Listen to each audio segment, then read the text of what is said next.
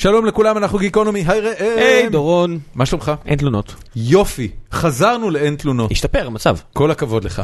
אה, חברים, אה, אין לנו נותן חסות היום. ולכן הפתיח יהיה קצר במיוחד, רק נזכיר לכם שיש לנו עוד שלושה פודקאסטים חוץ מגיקונומי, אם אתם לא ידעתם את זה עד עכשיו, אם אתם מצטרפים להאזנה רק בפרק הזה. אה, ציון שלוש, פודקאסט אה, ליגת העל של... פרק מיוחד שהוקלט ממש לפני שהגעתי לכאן. היה משחק העונה ביום שבת, גם אני וגם יוני הגענו לבאר שבע לצפות בו, הוא בצהוב, אני באדום. ואז 48 שעות עברו מאז, ואני חושב שרוב מה שעשיתי, ויסלחו לי מעסיקאי או זוגתי, זה היה להתכתב עם יוני, וניסינו... נה נה. לא, לא, לא, לא, זה הרבה מעבר לזה, זה להדוף טענות וטיעונים, וזה הצטמצם מינוס האמוציות וה... כמעט מינוס האמוציות. כמעט מינוס האמוציות לפרק עכשיו שעלה.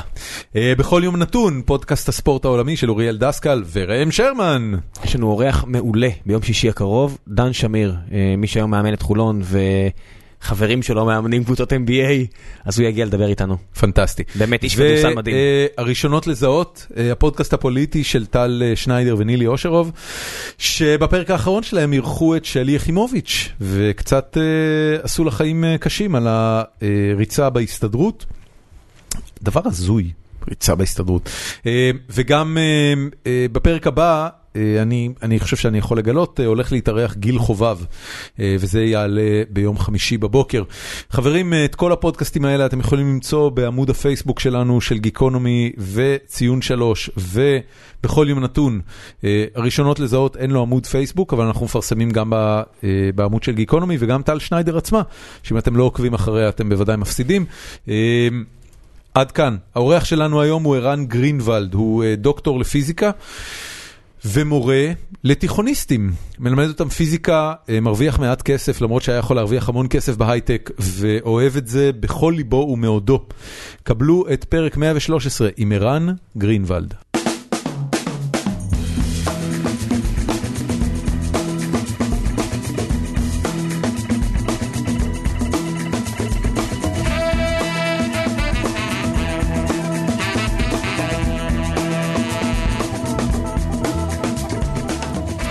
שלום לאורח שלנו ערן גרינוולד, מה שלומך?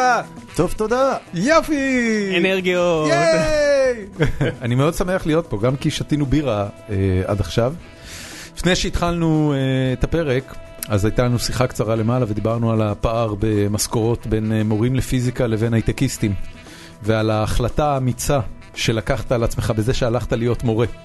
אז קודם כל אני אשאל אותך, איך, איך זה נראה בתכלס לקבל את ההחלטה הזאת, וכמה... כמה מתחבטים איתה ביומיום? אז אצלי זאת הייתה החלטה די קלה. אה, באיזה גיל קיבלת אותה? חושב, התחלתי בגיל 19 בערך. זאת אומרת, עוד לפני שהלכתי ללמוד פיזיקה, אז אני לא ממש אופייני, אני חושב, בדברים. התחלת ללמד? גם לחשוב על ללמד, גם לרצות ללמד. גדלת בבית של אנשי חינוך? אה, סבתא מורה, אימא מורה שאחרי שנה נטשה, ואבא פרופסור. שנה זה לא מורה. כן. אם אין לה קמטים שהתלמידים עשו לה, זה לא נחשב למורה. לא, אז לסבתא היו הרבה קמטים. איפה היא לימדה הסבתא? בחיפה, בכיתה א'. די, איפה? אנחנו לא יורדים המורד הזה, דורון, בוא נמשיך הלאה. לא, אני רוצה לדעת. ועכשיו, לפינתנו, דורון עושה פיצוחים על חיפה. אתה לא יודע? הופה, ניתקתי את עצמי. לא נורא, לא, לא הפסדת לא, כלום.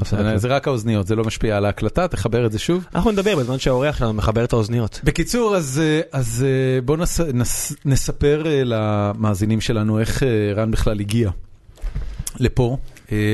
אני אתחיל מזה שלפני כמה שבועות עלית מולי ואמרת, תשמע, יש לי אורח מדהים להביא. אה, בן אדם שמלמד מושגים מאוד מאוד מורכבים בפיזיקה לילדים, בצורה שהם אשכרה יבינו. לא בהכרח ילדים, אני בדרך כלל מקבל את ההוראה של ערן כשאנחנו מסביב לשולחן האוכל, אני נתקל בו בדרך כלל באירועים משפחתיים מורחבים כאלה, אה, הוא חבר של אחד האחים שלי. ואז הוא מנסה לחנך את שאר משפחת המאנקיז שהיא משפחת שרמן. הדרדקים. כן. לא, זה לא דרדקים, אני מדגיש. רוב האנשים שמתחבטים באיך עובדת עדשה, הם לא הדרדקים. להפך, הדרדקים מבינים עניין יחסית הרבה יותר מהר מאיתנו, כי אתה יודע שיש לך הרבה שנים של חיים, אז יש לך... אתה מבין פחות, כי אתה בטוח שאתה יודע, אבל אתה לא יודע. בניגוד לילדים קטנים שמהר מאוד אומרים, אני לא יודע, תגיד לי. יש לזה שם לתופעה שהוא הרגע תיאר? אני לא טוב בהגדרות, אבל במהות, אז אה, הוא עולה על הנקודה בדיוק. אני חושב שאנחנו אוהבים להרגיש בנוח, ולכן ברגע שיש לנו אשליה שמשהו יושב טוב בראש, אז לא מתחבטים עם זה, אלא אם כן אתה נתקל בפרצוף שמשהו לא בסדר. אני משתדל לקחת דווקא דברים פשוטים ומובנים לגרות בעזרתם. דברים, אני גם עושה את זה כי זה כל הזמן קורה לי. זאת אומרת, אני כל הזמן מגלה שדברים שחשבתי שאני יודע. תן לי דוגמה לא למשהו. כזה שקרה לך לאחרונה. אה, גאות ושפל, ואז דיברתי... זה לא בגלל הירח? אז כן בגלל הירח, אבל שוב, אתה אומר את הדבר הנכון זה בגלל הירח, ואז מרגישים טוב, אבל לא חושב שפה המקום להיכנס לגאות ושפל. אני מציע שנפתח, נפתח עם גאות ושפל, בוא- בוא בוא ניתן לא, הנה, למאזינים. הנה. אתה- אתה פתחת, נתתי לך הזדמנות לדבר על כל דבר שאתה רוצה בעולם, אתה התחלת אתה אותי. שאלת אותי לאחרונה ויש לי בעיה, אני אדם כנה. הבנתי. העניין של הפודקאסט הזה לפתוח סוגריים ולסגור אותם מתישהו, אבל אנחנו נעשה את זה מיד, אנחנו לא מחכים, גאות ושפל, גו. מה, מה הסיפור עם גאות, עם גאות ושפל? זה לא כוח הכבידה של הירח? אז ברור שזה כוח כבידה של הירח, אבל אה, השאלה למה זה עושה את זה. אז נגיד דברים שקצת מבלבלים, זה קודם כל הכוח כבידה של השמש, האם הוא יותר חזק או יותר חלש משל הירח. אני לא יודע. בכדור הארץ. You tell me. התשובה יותר חזק. זה הגיוני, להיות- היא משמעותית יותר גדולה. אבל גם משמעותית יותר רחוקה, והמרחק הולך כמו ארבע ריבוע, אבל היא כל כך יותר גדולה, שהיא משפיעה יותר חזק אוקיי, מהירח. אבל אין שמש כשיש גאות ושפל, זה- זה לילה. אז uh, כמה פעמים יש גאות ושפל ביום? אני אשאל אותך. יש כמה רבדים לכל דבר. אז דבר ראשון זה לא לשאול למה יש גאות ושפל, לשאול מה זה גאות ושפל. מה זה גאות ושפל? אז אני רק עונה או שמותר לי גם לשאול פה, כי אתה תפסת מורה. אז... תענה. תשאל מה שאתה רוצה. זה זה- זה רק יהיה מאוד מוזר. אם אנחנו נצטרך לנסות לענות בעצמנו. תענה לי על הגאות ושפל לפני שאני תולש לשרמן את השערות. על הכיפאק. אז קודם כל, אה, גאות ושפל זה פעמיים ביום, לא רק פעם ביום. אוקיי. אז זה לאו דווקא בלילה, אה, וזה קורה באמת אה, ברוב המקומות, הכל תמיד יותר מסובך בסוף, אבל זה די בדרך כלל קורה כשהירח נמצא בזנית, כמה שיותר קרוב למעליך, שזה מה שהיה בראש שלך, אבל גם בדיוק בצד ההפוך. שהשמש במרכז השמיים? אה, אז זה כבר תלוי, לפעמים אתה יודע, הירח והשמש באותו זמן במרכז השמיים, אבל כשאתה אוקיי. הכי רחוק אה, מהירח, ואז השאלה, למה המים באים לצד הכי רחוק מהירח? זאת אומרת, הם באים בו זמנית, אם אתה רוצה לחשוב על זה, אז זה כמו כן. איזשהו מסטיק שנמתח גם לכיוון הירח וגם לכיוון הרחוק מהירח, אז המים יוצאים החוצה בשני אז- הקצוות. אז מה התשובה?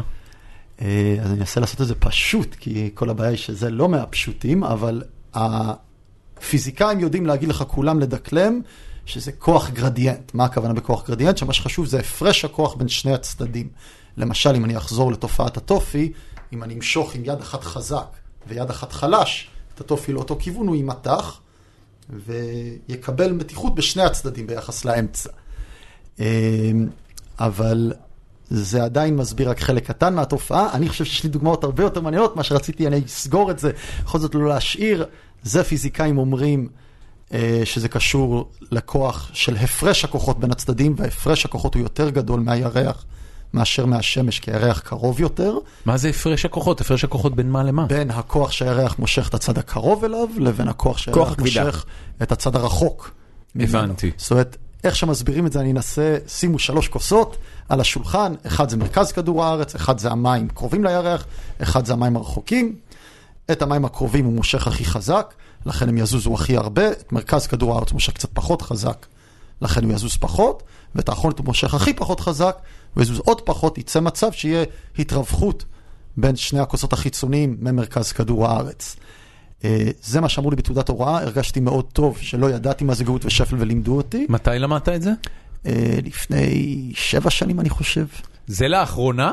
לא, אבל אז גיליתי שזה לא מספיק. אה, אוקיי. במושגים פיזיקליים, אתה יודע, כן, ירח, המים, הם שם הרבה אחרינו, הרבה לפנינו. כן, כן. מה זה שבע שנים בשביל להבין דברים? הפואנטה שלי הייתה שכשאני אומר שאנשים חושבים שהם מבינים ונוח להם עם זה, אז אני לא מוציא אותי מהכלל, ואני כל הזמן לומד שאני חושב שאני מבין דברים ומבסוט, ואז אני מגלה שאני לא בעצם מבין עד הסוף, מבין יותר טוב. אני אוהב את התחושה הזאת. באינסטינקט של רוב האנשים זה מבהיל לגלות שאתה לא מבין, ואז המסך יורד ולא הפוך. אני חושב שאנשים אה, נבהלים מדברים שהם לא מבינים רק אם יש איזה impact מיידי על החיים שלהם. זאת אומרת, זה מערער, אבל זה לא מערער במידה גורפת. אה, אני לא כך מסכים, הכל בממוצע, כן? זה לא דיבור למרות שיש את כללי. העניין הזה שאני גיליתי עם המם סופית לפני איזה חצי שנה שערער אותי מאוד לכמה דקות. ממש ערער אותי. גיליתי שאני כל חיי כתבתי מ"ם סופית לא נכון. ויותר מזה, גיליתי שהמורה שלימדה אותנו בכיתה ב' לכתוב מ"ם סופית בכ- בכתב, לימדה אותנו לא נכון, וכל בני הכיתה שלי מכיתה ב' כותבים את אותה מ"ם סופית השגויה. זאת אומרת, זה משהו, אתה יודע, ממש הלכתי לאנשים וביקשתי מהם שיכתבו את המ"ם הסופית. זה היה מאוד מערער. תחשוב על זה שיש מורים למדעים שמלמדים על מבנה האטום, על איזשהו מודל שהוא כבר לא כזה נכון 70-80 שנה, והם עדיין מספרים את זה בביטחון לילדים שאחרי זה, אתה יודע, אומרים, הנה זה ככה. אז לפעמים זה טוב אבל לשקר, כי אי אפשר להביא את הכל ביחד. גם אני שיודע את הדברים היותר, עדיין מלמד מודלים שקריים, וכל הזמן חושף את השקר לאט לאט. אני רק אגיד, כשאתה מגלה למישהו שהוא לא הבין משהו, אז אם זה מפחיד או לא, זו שאלה כמה הוא צריך להתאמץ להבין את זה. נגיד, אני גיליתי שאני לא יודע שצימוקים עשויים מענבים, אה, באיזה גיל 20 אני חושב. ואני- צימוקים לא עשויים לא, לא, מענבים? כן עשויים, לא ידעתי. לא ידעת, ממה חשבת שהם עשויים? זה היה נראה לי שיש שיח צימוקים. העובדה שיש מישמש, עכשיו, ויש מישמש, ומישמש מיובש, שאתה אומר לי שזה אותו אחד, כאילו הפרי, הפרי, זה די מוזר. זה לא. משהו שם לא מתחבר. זה די מוזר, אני עכשיו, אני מסכים איתך. בודק עם תלמידים שלי, ובכל כיתה שאני אומר, תמיד יש איזה שלושה שלא יודעים שצימוקים זה ענבים. עכשיו, זה לא מסוג הדברים שמפחידים. זה משעשע, וזה נחמד, וזה לא דורש לך להתאמץ. הדברים המפחידים זה הדברים שכדי להבין מה כן, נדרש מאמץ. יש משהו שאתה, אז שאתה יודע באופן קונסיסטנטי שמטריף את הסטודנטים שלך לגמרי? אה, שאתה אומר כל שנה כשמגיע החלק הזה בתוכנית הלימודים, אתה יודע שאתה הולך לקבל פה חוויה. אני, יש דברים, אבל אני לא חושב שזה מעניין כל כך לדבר על זה. למה שאלתי? לא, זה זה לא קשור לחינוך מיני. תמיד גם אה, מיני תופס חזק בגיל הזה. ברור. אבל, אה, באופן עקרוני, תמיד מעצבן אותם אה, אם הם רואים שמה שאמרנו קודם זה לא נכון, אבל זאת זה... אומרת שאתה צריך לחזור בך ממודל שסיפרת להם כדי להעמיק לתוכו. אבל אני חושב שיש בזה חן, ושהרעיון של הפיזיקה, אה, ולא כולם יסכימו איתי, זו אמרה לא רק שלי, אבל היא לא אמרה של כולם, שמטרת הפיזיקה היא לא להגיד את האמת, אלא לתאר בצורה מדויקת את המציאות. ומדויקת זה מילה יחסית. אז אם זה מדויק מספיק באיך שאנחנו מודדים או בלהסביר את התופעה, אז דווקא ההסבר הפשוט יותר, שיותר קל להבין, הוא ההסבר האיכותי יותר מבחינתי, גם אם ידוע שבמקרים אחרים הוא לא תופס. כמו להזניח חיכוך וכל מיני דברים כאלה, לדוגמה. שאתה עושה שאלות אה, אה, פיזיקליות. יש- יש באמת מודלים שהם, אה, שהם באופן, באופן ישיר הם, הם ממש שקריים, כי אתה יודע, אני, אני מסוגל לקבל את הרעיון שמשהו, כשאתה מסתכל עליו מרחוק, אה, הוא נראה בצורה מסוימת, וככל שאתה מתקרב אליו, ככל שאתה מסתכל עליו ביותר תשומת לב ורואה יותר פרטים, אז אתה מבין שהוא נראה אחרת. זאת אומרת, זה הגיוני למשל, שכשאתה מסתכל על משהו מרחוק, הוא נראה חלק ושטוח, וכשאתה מסתכל מקרוב, אתה רואה שהוא מורכב בעצם מרשת. אוקיי? או סתם. שהוא עגול. או שהוא עגול. אה, אבל, אבל, כי זה גם חוויה מאוד, אה, מאוד חושית. זאת אומרת, אנחנו חווים את זה הרבה פעמים בעולם, שמה שאנחנו רואים מרחוק לא דומה למה שאנחנו רואים קרוב. יש משהו שבפיזיקה מתארים אותו לתלמידים שהוא באופן ברור, שגוי לחלוטין, ופשוט מוכרים להם שקר כי אי אפשר להסביר את המודל המלא? אתה יודע, הכל עניין של הגדרות. אתה צריך להגדיר לי למה אתה קורא שקר כדי שאני אענה... סנטה קלאוס זה טוב. שקר. אוקיי? זה שקר, flat out lie. פיית השיניים שאני מוכר לבן שלי והוא אשכרה אומר לי, אבל תגיד לה שזה שן גדולה אז שתביא לי יותר כסף, זה שקר, שקר גס ובוטה. אין פה שום zoom in שהוא יכול לעשות כדי לגלות את האמת על העניין הזה. לא, אני חושב שאנחנו לא מוכרים יותר מדי שקרים בוטים, אני אחשוב אולי במהלך הערב, בסדר. אני אחשוב על משהו יותר טוב, אבל בדרך כלל השקרים האלה מקובלים בהיסטוריה, לפעמים מאוד רחוקים מאיך שרואים את הדברים היו היום. מקובלים כתיאוריה, אתה היו אומר. מקובלים כתיאוריה, אבל תיאוריה מעשית. כן, פיזיקה כן, זה מדע כן. מעשי שאפשר להשתמש בו, וזה עבד. שאני הייתי בקורס רייקי, או לא יודע מה, בהודו. מה זה קורס רייקי? מה זה רייקי? רייקי זה לא אבנים? לא, לא, לא, לא, זה- הריפוי בלי לגעת. אה. ואתה יודע, איך קוראים לאבנים? רון. רון. רון, רון. רונות. אוקיי, לא, רונות זה לא, רונות זה כתב נראה לי. לא, לא, לא. ציורים, אה, באמת? נראה לי. חשבתי. שרונס זה כאילו לזרוק. אני כמעט בטוח שרונות זה ה- זה הציור, לא משנה. השקט שלי הוא הייתי- מהחוסר We הבנה know מוחלט. nothing, הייתי באיזה, ג'ון הייתי סנואו. באיזה קורס רייקי ב- בצפון הודו, ואתה יודע, כל הסיטואציה, ואמרתי, טוב, אני לא יכול לזלזל בזה לגמרי, איפה שאני אלך לאיזה מאסטר בדרמסלה ואני אראה על מה מדובר. אני מגיע, וביום הראשון הוא אמר את המילה איטר, או אתר, כל כך הרבה פעמים, כש... איטר. איטר, אתה יודע, זה עובד כי יש איטר, ואני יושב בשקט, ואני יושב בשקט, ואני יושב בשקט, לא, אדוני די, מספיק, אנחנו לא במאה ה-19 פה, די לגנבת אתר- הדעת. אתר למי שלא יודע זה היה התפיסה המקובלת על ידי, על, על המדע של מה שיש במקום שאין. זאת אומרת זה היה החומר שממלא את הריק. כן, כן, אבל שמאוד הגיוני, כי אתה תמיד פגשת חומר, לא חוסר חומר. כן. אני נגיד, אני אלך לכיוון שמשך את ראם קצת, אז הזכרתם לי עם ענייני ריק. אני לא אוהב את השם שואב אבק. כי שואב אבק נשמע כאילו יש שם משהו שמושך את האבק פנימה. מושך זה פעולה אקטיבית, אם אני שם חבל לצוואר שלך ומושך, אני מושך אותך. אבל לכן זה שואב. אבל בשואב אבק אין שום דבר ששואב. כל מה שהשואב אבק עושה, צריך לקרוא לזה שם קצת לא, אני לא טוב בברנדים. זה מאוורר תוכלו הפוך. לעזור, צריך לקרוא לו לא דוחף אבק החוצה מספיק חזק. כי כל מה שהוא עושה, זה הוא מאפשר לאוויר לדחוף את האבק פנימה, כי הוא לא מתנגד. זאת אומרת, הוא פסיבי. הוא שואב לא בגלל שהוא עושה משהו אקטיבית, אלא בגלל שהוא לא דוחף את האבק. זאת אומרת, אני, אחד מהצורות... רגע, רגע, רגע, wait a minute. רגע, רגע. שואב אבק הוא מוצר חשמלי. הוא מורכב בדרך כלל מאיזשהו מתקן שמפעיל זרם אוויר בכיוון של שק צבירת האבק, נכון? בכיוון של שק צבירת האבק, אני לא בטוח שוב פעם, אנחנו בענייני הגדרות. אה, יש רוח שנכנסת לכיוון שואב. השואב. עכשיו זה שוב עניין של של הגדרות, השואב. אבל האם אתה שואל האם יש כוח משיכה, ובפיזיקה אנחנו מגדירים כוחות, האם יש איזשהו כוח שמפעיל, לא, למשל, יש, יש כוח הפעלה של אוויר ש... ש... מי מפעיל את האוויר הזה? המאוורר? לא. מי שמפעיל את האוויר זה האוויר בחוץ. תנסה לשאוב בחלל עם שואב אבק, אתה לא תשאב כלום. כי אי אין אפשר- אוויר. אז אתה צריך את האוויר בחוץ, מי שהאקטיבי דוחף זה האוויר. אני, כשאני מספר את זה לתלמידים שלי, אני תמיד מנסה לגרות אותם, אני אומר להם, אתם יודעים שכולכם ילדי כאפות. אז אני שואל, אתה יודע שאתה גם ילד כאפות? כמובן, אבל אני ידעתי את זה עוד לפני שבאת. אז אני שואל את זה, כי מי שמחטיף את הכאפות לכולם זה האוויר, וזו שאלה למה רוב האנשים לא מודעים לכך, שהם חוטפים וחוטפים די חזק. אתם יודעים כמה חזק אתם חוטפים? מאוד חזק, זה יכול להגיע לעשרות קילומטר לשעה. אוויר פוגע בך במהירויות גבוהות מאוד. אז מהירויות זה לא כוח, ובדרך כלל חזק מדברים על כוח, אתה צודק שיש איזשהו קשר אה, בין הדברים, אבל אני חושב שיותר קל לדמיין כוח, וכשאנחנו רוצים לבדוק כוח, אנחנו מדברים על אה, יכולת שלנו להרים. נכון. אז נגיד על כל סנטימטר מרובע בגוף שלנו, איזה משקל האוויר מפעיל. זה כאילו... האטמוספירה, כן, קילומט... אה, קילו, אז קילו. אז אתה יודע את המספר. קילו לסנטימטר רבוע. כל סנטימטר רבוע נושא קילו. נושא קילו. זה כמו שתיקח את הבקבוק בירה שאתה שותה עכשיו, כשהוא סגור, תהפוך אותו, אבל זה לא כאפות, זה כוח קבוע, זה האטמוספירה. אז uh, בממוצע זה המצב, אבל הממוצע הזה נובע מאוסף של כאפות רנדומליות, הבנתי. מהתזוזה של האוויר הזה, ועוד איך כאפות. כמו חיים. מודרניים. הבנתי. אה, אז למה אנחנו לא מרגישים את זה? הרי קילו זה לא כך מעט, להחזיק קילו ביד זה לא קל, וביד שלנו יש יותר מסנטימטר רבוע. נכון. אז אני שואל אותם, אה, ואני חושב שזה יותר מעניין שחושבים, וזה דברים שלא רואים. כי אנחנו רגילים.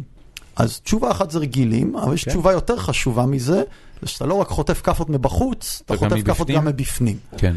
וזה מאוד מקל עליך. עכשיו, מה שאותי מעניין זה לחבר את זה לתופעות, אז איפה אתה מרגיש את הכאפות האלה? אז יש לכם רעיון מתי אתם כן מרגישים את זה?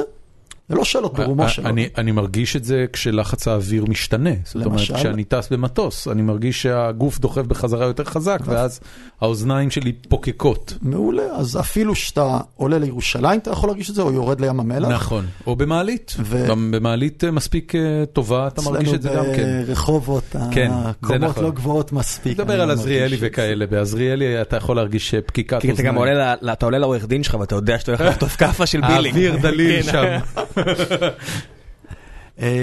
בכל מקרה, הכי מרגישים את זה שצוללים בבריכה, ואז הכאפות הן מהמים, ומים יש להם כאפות יותר חזקות. נכון, פשוט נכון. 10 מטר של מים זה כמו כל המשקל של האוויר.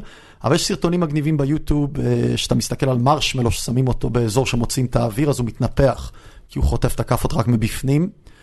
אה, וכשאתה יורד לים המלח, אז הכאפות מבחוץ חזקות מהכאפות מבפנים, זה כואב באור התוף, שאתה עולה לירושלים. כן, אחד. אחד הסרטונים המגניבים שאני זוכר אה, בהקשר הזה זה שג'יימס קמרון, הבמאי של אה, טרמינטור 2 ו- וטיטניק, אז הוא גם, אה, הוא צוללן אה, מאוד מאוד אה, רציני. כולל אה, לפתח ציוד אה, לצילום אה, מתחת למים. הוא הפיק ביחד עם ישראלי שעוד יגיע לפודקאסט אה, סרט על אטלנטיס. נכון. הוא לא הגיע הכי עמוק על- על הנשים טיטניק. או משהו כזה, אני כבר מה? לא הוא, בטוח. הוא היה מעורב בירידה לטיטניק. הוא היה מעורב. לא, הם הפיקו עכשיו גם סרט על היבשת העבודה האטלנטית? על זה שהם חיפשו אותו, זה מישהו שמגיע עוד לפי חודש וחצי. בקיצור, אז באחד הסרטים שלו, אה, הם, אה, הם הורידו מתחת למים כוס קלקר, שהם הורידו אותה לעומק של כמה מאות מטרים, אני לא יודע כמה הטיטניק עכשיו יושבת, אבל אה, כמה מאות מטרים, והיא, בגלל שהיא מלאה באוויר דחוס, אז הלחץ של המים אה, כיווץ אותה לרמה שכל האוויר יצא ממנה, והיא הפכה מגודל של אה, כוס פלסטיק, כוס קלקר רגילה, למשהו שהוא פחות או יותר בגודל אה, אצבעון. פשוט נדחס עד לרמה כזו. אז אתה היית אומר שהכוח שדחס הוא משהו שהיה מבפנים או מבחוץ? משהו מבפנים משך אותו פנימה או שהוא קרס בגלל הלחץ מבחוץ? איך היית מתאר את זה? הטריוויאלי תראה, זה להגיד מבחוץ, זה מרגיש, הטריוויאלי הוא באמת להגיד מבחוץ. אבל זה גם ההבנה הפיזיקלית, כי בסופו של דבר היו דברים שהתנגשו. אבל מה מזיז את האוויר? אז בשואב אבק. בעצם אתה מזיז אוויר. לא, אתה גורם, העובדה שאתה מזיז אוויר מהשואב גורם לכך שיש פחות נכון. צפיפות אוויר בשואב. ואז אוויר זז צפיפות קדימה. שיש לחץ פחות. זה אומר שבכלל על פיסת אוויר באמצע או פיסת אבק באמצע, פועל כוח לא מאוזן. במצב רגיל הכאפות זהות מכל הצדדים. שיווי משקל. שיווי משקל, ולכן יש אולי קצת דיפוזיה, ריקוד לפה ולשם, אבל אין תזוזה עם כיוון ברור. ברגע שיש הפרש לחצים, אז זה נע מלחץ גבוה ללחץ נמוך, נכון. הרוח תמיד. ושואב האבק מייצר את הפרש הלחצים הזה. זה נכון, ומן הסתם הוא קשור לזה, תכף אני אלך לדוגמה קלאסית בפיזיקה. אגב, מה מה עושים כדי לשאוב אבק בחלל? לא, לא, אני יודע שצריכים לאסוף כל מיני דיברי של כן. סאטלייט שזה, אבל אבק, אני לא חושב שעוד מישהו עסק זה רק- זה רק כוח בחלל. מגנטי בעצם, אתה אומר. אם- אם- אם ל- אפשר, למה שמגנטי. אפשר, או שממש אפשר עם פינצטה לבוא ולתפוס. damn, זה מסורבל. הוא אולי כזה. זה נורא מסורבל. אני מניח שזה יהיה בעיה יום אחד. כן, כן. זה כבר, בטח כבר עכשיו זה בעיה, אבל זה בטח לא בעיה מספיק דחופה כדי תראה, ש... זה, זה לא בעיה בחללים שבני אדם נמצאים שם בהם, כי בדרך כלל בחללים כאלה יש אוויר, אז יש לך מה לשאוב. אבל, אה, אבל זה יהיה בעיה בריק, אם, אם יהיה תופעה כזו. מסכים בכל מקרה, רק אני חייב, כי אני. רוצה לפנות לאקדמיה ללשון, לשנות את השם, לעשות את זה ויביד. אם אני וראם נתנפל עליך עכשיו, ואני אתן לך מלא כאפות מימין והוא מלא כאפות משמאל, אתה לא תזוז. אבל אם ראם מתעייף, אז אתה תזוז לכיוון של ראם, כי אני דוחף אותך יותר חזק. עכשיו, זה יהיה קצת מוזר להגיד שראם שאב אותך. אני חושב שלמרות שהוא קשור לזה, אם הוא היה עושה מה שהוא היה אמור לעשות ולהתנפל עליך, יש משהו שאשכרה אפשר לקרוא לו שאיבה? זאת אומרת, לשאוב נוזל למשל, או לשאוב נפט מבאר, זה כן שאיבה או שזה גם לא לא, שאיבה? זה לא שאיבה, אבל יש כוחות משיכה. יש כוחות חשמליים של משיכה, יש כוחות מגנטיים של משיכה. מה שאתה אומר יש בעצם- כוחות, יש כוח כבידה של משיכה. נכון, יש המון המון כוחות שהם של משיכה. לא הכוח הזה, הוא כוח של דחיפה. אני חושב שהבעיה היא בזה. שאתה אתה החלטת ששאיבה משמעותה משיכה. זה פשוט לא. אז אה, כפי שכבר התחלתי קודם, הכל עניין של אהה. הגדרות. בהגדרות אפשר לחסל הכל, ואני, המשיכה שלי למדע היא לא מכיוון ההגדרות, למרות שזה מאוד חשוב. אה, אני חושב שכשרוב האנשים מדמיינים משיכה, הם מדמיינים אה, שאיבה, הם מדמיינים משיכה. משהו אקטיבי נכון. שמושך. ו- וזה לא, וזה דחיפה מהצד השני. וזה כל מה שאני מנסה להגיד. אני רוצה להגיד שרוב, אתם מדמיינים שהוא מסביר את זה לילדים רגילים, כמוכם, כמוני, כמו דורון, אבל הכיתה שלך היא לא רגילה. נכון? אתה, אתה מתעסק עם ילדים שעושים מה מוגבר, איך אתם קוראים לזה? אני מלמד במרכז אזורי שנמצא ברחובות, שכל מי שלומד חמש יחידות פיזיקה לבגרות, אה, המרכז נקרא מרכז שוורץ רייסמן, זו עמותה עצמאית שמכון ויצמן יושב בוועד המנהל שלה. הם עשו דבר דומה בתל אביב לפני 25 שנה, שנקרא חמדה. זה היה יותר קל לעשות בתל אביב מאשר ברחובות. למה? יותר אנשים? אה, אני חושב שבזמנו העירייה הייתה יותר פתוחה, לא בקיא לגמרי בנושא, עובדתית. רצו לעשות, היה יותר קל לעשות דבר כזה עם צ'יץ' בתל אביב מאשר ברחובות, ורק 20 שנה אחר כך הצליחו להקים את זה בחצר האחורית שלהם. אתה מכיר את, אה, אתה, אתה מכיר את הסיפור על צ'יץ', איך הוא עשה דברים? יש מה שנקרא אפקט צ'יץ' במשרד האוצר. הוא היה מכלה את תקציבו עד ספטמבר-אוגוסט, ואז אומר להם, תקשיבו, אין לי כסף לזקנים, והם היו צריכים לפרוץ את התקציב. יש אשכרה מה שנקרא, אני לא זוכר אם סיפ- סיפר לי את זה או סגן ראש עיריית תל אביב, שהיה אצלנו אסף זמיר, או שמישהו מהאוצר אמר לנו את זה, שיש אה, עכשיו החוק על כך שאתה חייב אה, לתת דיווח מלא על כל ההוצאות שלך ולעמוד בהן, נקרא על שמו. אני מניח שזו הסיבה שהיה לו יותר קל להביא כסף לזה, הוא הביא כסף שאין לו. אני, אני, אני חושב שצה"ל עושה את זה בימים אלה. אם אתה מסתכל... בימים אלה אתה מתכוון 68, בעשור 69 האחרון, שנה האחרונות. בעשור האחרון, כן. אני בטוח שגם הנשק הצ'כי שהגיע במלחמת העצמאות, אף אחד לא אף אחד לא ידע בדיוק מאיפה ישלמו עליו. כן, כן, כן, it's that kind of thing. אה, אה, התחלת להגיד קודם שבגיל 19 התחילה להתגבש אצלך החלטה ללכת להוראה ולא ל- אה, ולא למדע עצמו. ואני לא יודע אם זה היה עד כדי כך חזק, אני אבל- לא אבל- קראתי הרבה שנים את זן ואומנות. למה אמרת 19? זאת אומרת, מה יש בגיל 19? ש- איפה היית בחיים בגיל 19? הייתי בצבא, אני מגדיר את הצבא שלי כקייטנה גרועה, הייתי אה, בטייסת מנהלה, אה, על תקן קצין תכנון, ומבזבז את זמני. על תקן מוסמך לקמר"ש על אורל.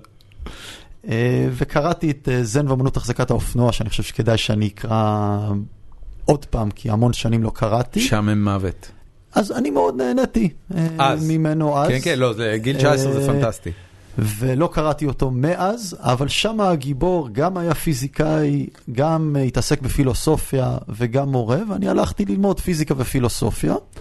אה, בתור רעיון של ללמוד משהו כללי שישאיר אופציות פתוחות. זאת אומרת, לא הייתי נחוש בגיל 19, אבל מאוד משך אותי הרעיון של להשפיע על אנשים והוראה, וניסיתי לעשות תעודת הוראה בזמן התואר, ואמרו לי, תשמע, אה, אין מספיק אנשים שרוצים ללמוד פיזיקה לתעודת הוראה, אנחנו לא פותחים. אז אמרתי להם, אז אני אעשה במתמטיקה. אז אמרו לי, אתה לא יכול. אמרתי להם, אבל תגידו לי רשימת קורסים, אני לוקח כמעט את כל הקורסים. אמרו לי, אתה לא יכול, כי צריך להיות רשום, מתמטיקה. תגידו קורסים, אם אני לא אעשה, אל תיתנו לי תעודת הוראה.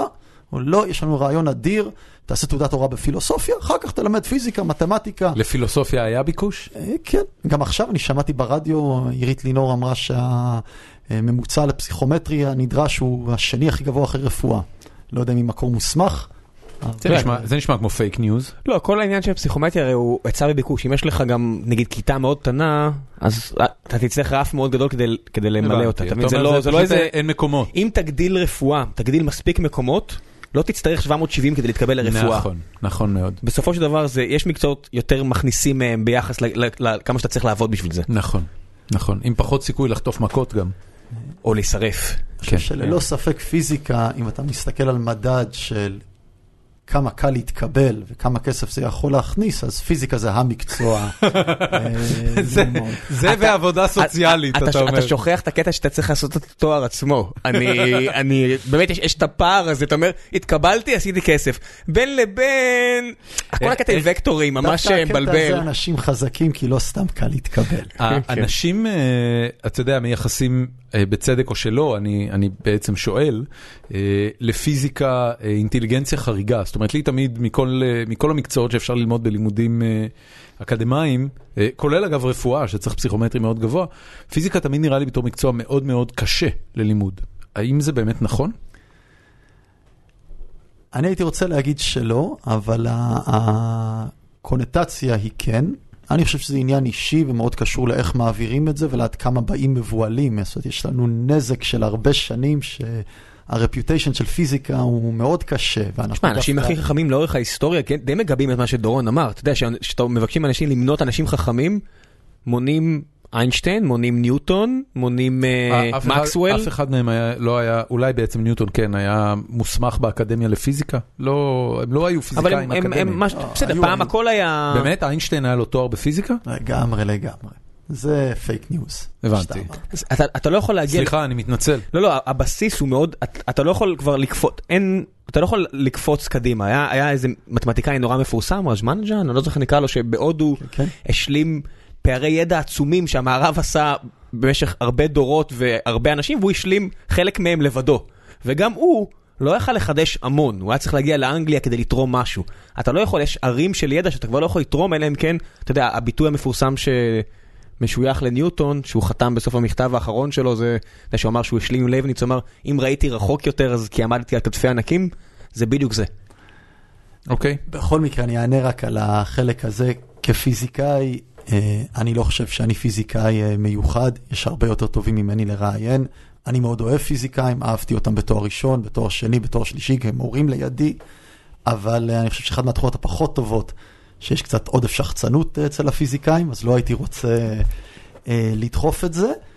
אה, ובכל מקרה, אני כן חושב, ואני אומר את זה לתלמידים בשיעור הראשון שאני מלמד אותם, שאני חושב שאחד מהיתרונות ללמוד פיזיקה בתיכון, שביחס למקצועות אחרים בתיכון, אני חושב שאתה אדם ממוצע, זה מאתגר הרבה יותר, ואני חושב שזה טוב ללמוד קשה, ושאם לא יהיה להם קשה, אני לא עושה את העבודה שלי כמו שצריך. אני חושב שהחיים לא פשוטים, לג'נגל את הכל ביחד, ושיש ערך בלאתגר, ואני חושב שפיזיקה הוא מקצוע לאתגר לכמעט כל התלמידים שאני פוגש, ואני רואה בזה ערך. כמובן שיש בזה ערך רק אם uh, ההתמודדות עם הקושי נגמרת באיזושהי חוויית הצלחה ולא בייאוש. כן. Uh, וזה קורה לא מעט גם היסטורית באנשים שבאו ללמוד פיזיקה. אז uh, אני כן חושב שיחסית למקצועות אחרים, uh, בגלל שזה סוג חשיבה שלא פותחה. מה, מה זה אומר סוג חשיבה? מה, מהי חשיבה פיזיקלית? להבדיל מאיזה סוגים אחרים של חשיבה? לא תחום מומחיותי, תשובתי אה, שחשיבה פיזיקלית זה יכולת מצד אחד לאפיין את הסיטואציה, להבין איך פיזית מה קורה, אבל אז לדעת לתת לזה נוסחה. זאת אומרת, זה צריך להיות הבנה מתמטית מאוד מוגדרת, שאתה יכול עם כוח ניבוי יותר גדול מדברים אחרים. אני תמיד אומר, נגיד, שביולוגיה וכימיה, אה, לדעתי הם מקצועות יותר קשים, זאת אומרת, הם מת, מתמודדים שאלות יותר קשות. אה, והסיבה היחידה שהם לא משתמשים בכלים של פיזיקה, כי זה פשוט שאלות קשות מדי, שהפיזיקה לא יודעת לפתור. אז צריך לעשות, אבל אם הם היו יכולים, אה, לא יודע, לדעת את המשוואה של המחשבות שלנו ומה יהיה ברעיון הזה, אז כולם היו רוצים שיהיה להם את הכוח הזה. אתה יודע, שהוא אומר את זה, זה מזכיר לי, אני אעשה עוד סוגריים קטנים, אני אספר את זה, כי זו אנקדוטה ממש נחמדה שקשורה לזה. אחד המתמטיקאים הגדולים של המאה ה-20 היה בחור בשם פאול ארדוש, יהודי הונגרי, והוא פגש את איינשטיין באיזושהי סיטואציה, והוא אמר לו, הוא אמר לאיינשטיין שהוא ממש מבוזבז כפיזיקאי, הוא היה צריך להגיע למקום האמיתי שזה מתמטיקה. הוא למד אגב מתמטיקה ופיזיקה, כן, בואו, הוא אמר שהוא היה צריך לעשות, שהוא היה צריך לעשות בעיקר, בעיקר, להתמחות בעיקר במתמטיקה, כמו הוא, כמו ארדוש. ואיינשטיין ענה לו שזה גדול עליו, כי בפיזיקה היה לו מאוד ברור מה השאלות שצריך לחקור, ובמתמטיקה מה שארדוש עושה זה כל פעם שאלה אחרת, כל פעם איזה משפט להוכיח פה, משפט להוכיח שם, הוא אומר זה גדול עליי, זה אני משאיר לאנשים החכמים באמת כמוכם. אני שאלתי אותך את זה קודם, ותוך כדי שדיברת נזכרתי בפרק אחר שעשינו עם פיזיקאי, עם דוקטור יניב טננבאום קטן, שאחד הדברים שעלו בשיחה זה שהוא מצא את עצמו, לאט לאט ככל שהוא הפך יותר לפיזיקאי, הוא מצא את עצמו מיישם את החשיבה הפיזיקלית, או החשיבה הפיזיקאית, בדייטינג, במערכות יחסים. ושאלתי אותך קודם על מה זה החשיבה הפיזיקלית, ו, ואני אומר כאילו, זה, זה גם משהו שאתה מרגיש? שזה משהו שאתה יכול ליישם אותו על מערכות יחסים עם בני אדם? אתה, אתה רואה חוקיות בהתנהגויות של בני אדם, שאתה יודע שלא היית רואה אותם אלמלא הייתה לך את החשיבה הפיזיקלית הזו? אולי רואה זו תשובה יותר טובה, כי זה מדעי... Good enough for me, מה שנקרא. מדעי החברה, המובהקות של מה שאתה רואה היא הרבה פחות חזקה, ולכן אין נוסחה לדייטים. או לכלכלה. או לכלכלה, ומצד שני, יש כוח ניבוי כלשהו, ולכן חוטפים פיזיקאים בכל התחומים, מהימורים ל... כלכלה וכנראה גם בדייטינג באיך לעשות את המנועים הכי טוב, כי הם יודעים לאפיין, אבל החוזק של, אתה יודע, כשאתה בא לשלוח מישהו לירח, אתה לא אומר, כן, יש לי איזה תיאוריה, נראה לי נחמד, אני מקווה שיגיע... בוא ניקח ונראה אותו על רקטה. Let's blow shit up. אם אתה מגיע לירח, סבבה. אם לא, לא, אה? אז אנחנו לא מדברים על הרמה הזאת כשאתה בודק את ההבנה במה קורה כשאתה מערבב אנשים, זה הרבה יותר מסובך מלהגיע לירח. אני לא יודע אם שמתם לב לזה, אבל אני חייב לספר את האנקדוטה הזאת. SpaceX, אתה יודע מה זה? כן. אתה עוקב אחריהם? כן. SpaceX זה החברה של אילון מאסק שמרימה רקטות. שבוע פעם ראשונה השתמשו באותה רקטה. בדיוק. השבוע הם עשו המראה, נחיתה המראה. באותה, באותה שעה. אני חושב שעוד פעם fake news, למרות שאני לא בטוח. זה לא fake news? זאת אומרת, אתה, יש לך בסיס של אמת, כמו הרבה פעמים ב fake news. תסביר. אבל לדעתי, השאיפה שלו, וזה נאמר שהם יוכלו לעשות את זה תוך יום או תוך כמה שעות, אבל הפעם זה משהו שנחת לפני שנה. זאת אומרת... אה, באמת? זה הבנתי. עדיין מרשים מאוד. אני כבר הבנתי שאתה יודע מהר מאוד לבדוק. אבל זו פעם ראשונה אז רגע, אני אגיד לך מה אני ראיתי בעיניים שלי. וזה מה שאתה אומר עכשיו מפתיע אותי, מכיוון שהסרט ערוך בצורה קצת שונה, אני לא ראיתי את זה עם סאונד, אז אני לא יודע מה הם אמרו. ה fake news הכי טוב מגיע לסרט ערוך היטב. רואים- רואים שם המראה של רקטה, והרקטה כאילו רואים את המסלול שלה, איך היא עולה לחלל, כמובן מצלמות, היום זה מאוד מאוד ויזואלי, זה, זה תכלס אחלה חוויית צפייה. ישבתי מול זה מרותק במשך אה, חצי שעה, אבל אז אה, מגיע תורה של רקטה לנחות, אני חשבתי שזו אותה רקטה, אבל אולי זה לא אותה רקטה, עכשיו אני כבר לא יודע. באי למעלה רואים את אובמה מוחא כפיים, ובאי למטה רואים את טראמפ מוחא כפיים. אבל החלק המגניב זה שבדיוק בשניות שהרקטה הייתה אמורה לנחות, הייתה להם תקלה בשידור, הם חתכו לאולפן והרקטה נחתה. וכאילו רואים את שני השדרנים עומדים כמו פוצים מול המצלמה, ומאחורה רואים את כל הצוות, "אה, מוחאים כפיים וזה, והם משתינים מצחוק. זה כאילו, אתה יודע, הכל עבד חוץ מהמצלמה. זה- היה אמור להיות משדר מופלא, ומיד אחרי זה כמובן חתכו לאילון מאסק, שדיבר על יד היד היד, אני לא יודע מה. על AI ורובוטים כן, לא, זה שמשתלטים על העולם. הסתכלתי על הדבר הזה ואמרתי, וואו, איזה- איזה פיאסקו מעצבן. אבל עדיין, אה, עדיין הצליח להם. תגיד, איך, אה, אה, איפה מתחילים ללמד ילדים פיזיקה? לי יש היום ילד בן שמונה, הוא חווה את העולם בצורה מאוד מוחשית, הוא לא שואל עוד יותר מדי שאלות, אבל, אבל אתה יודע, הנושא למשל של כוחות, כוחות ניוטונים, מה גורם למטוס להמריא בשמיים, כבר הייתי צריך להסביר לו, כי טסנו לחו"ל. וזה, אתה יודע, ל, לילד הסביר, לא נראה הגיוני שהדבר הזה הולך לעוף באוויר. לילד? תסתכל, רוב האנשים שטסים דוחפים אלכוהול וסמים כדי להעביר את החוויה. אבל, הייתי אבל בים בשיבוק וגם אמרתי לאשתי, זה לא מדהים שזה שם למעלה בשמיים. תכלס. מאיפה מתחילים עם ילדים? מה, מה הדברים הראשונים שמטרידים אותם? אז אני חושב שזה טוב לגרות אותם עם כל מיני דברים, ואני חושב שזה מאוד שונה מילד לילד, ויש ילדים שהרבה יותר מסתכלים מסביב מאחרים. אני באופן קבוע, כבר יש לי שלושה ילדים שעברו גן, ותמיד אני בא לגן ומנסה לשעשע אותם ולהראות להם אה, דברים, אז אפילו סתם אה, שלא רואים את הלייזר, ששמים את היד רואים, ותמיד אני צועק כשהם שמים את היד, אה, שיקפצו קצת. אה, אז כל דבר כזה, אבל אני בחרתי ללכת לילדים גדולים יותר, כי שם אני יותר מבין איך הדברים עובד. אני יכול להגיד לך שאני נהנה מילדים קטנים. עכשיו אה, התחפשתי לאליהו ביום שישי, והייתי בבית ספר של הילדים עם גלביה ויחף. אה, והסתובבתי. אליהו הנביא? כן, אבל זה, אם דיברנו על סנטה סוג קלוס של אליהו קודם, הנביא, אתה הוא אומר. חילק מתנות, ו... זה, זה לא אליהו הנביא הכועס שעלה במרכבות אש השמיימה. אבל אני אמרתי להם שאחד מהסיבות שהגעתי, שאני שומע שמפקפקים אה, בזה שיכול להיות קיר מים שחוצים את ים סוף, וזה נראה לאנשים לא הגיוני, והבאתי בקבוק שעשיתי בו חור של חצי סנטימטר לפני כן, והוא היה עם קיר מים, והמים לא נוזלים. אה, ודחפתי דברים פנימה, אין בעיה להכניס דברים לתוך המים. חצי סנטימטר. כן, מים רגילים? שהקוטר, כן, כן, מים רגילים לגמרי.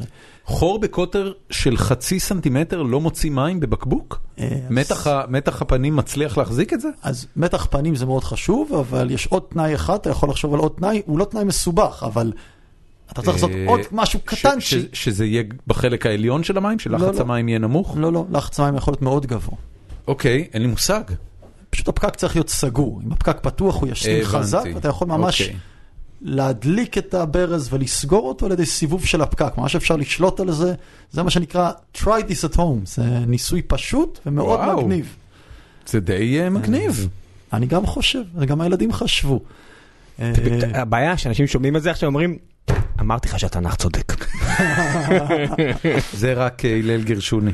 לא, זה לא רק הוא. אתה יודע, יש לך תמיד... אה, המאזין הלל גרשוני. יש לך כל מיני, מדי פעם בדיסקאברי מנסים להסביר את, ה, את uh, מכות מצרים, אתה מכיר את זה? בוא, ניתן למיטב המומחים להסביר את מכות מצרים, כן, "אה, אתם צריכים להילחם על הקטע הזה. כן, זה, זה בא מיד אחרי אה, מדריך national geographic לשר הטבעות. זה ושארק וויק. המסר החשוב זה try this at home, כי לראות סרטון של זה, זה אז רגע, מה, מה בתכלס צריך לעשות? תתאר לי את הניסוי. לוקחים בקבוק חצי ליטר, עושים חור למטה, ממלאים את הבקבוק במים. את המקדח הכי גדול שיש, אלא אם כן אתה איזה איש מקצוע שבאמת יש לו מקדחים ענקיים. קח את המקדח הכי גדול, אתה אומר. לחץ, לחץ האוויר מחזיק את המים. אז שוב, אם אנחנו חוזרים לכאפות, אם בהתחלה הוא ישתין קצת, ירד מפלס המים, יהיה פחות אוויר. ואז הוא יחזיק, הוא יתחיל אז להחזיק. יש הפרש לחצים, נכון.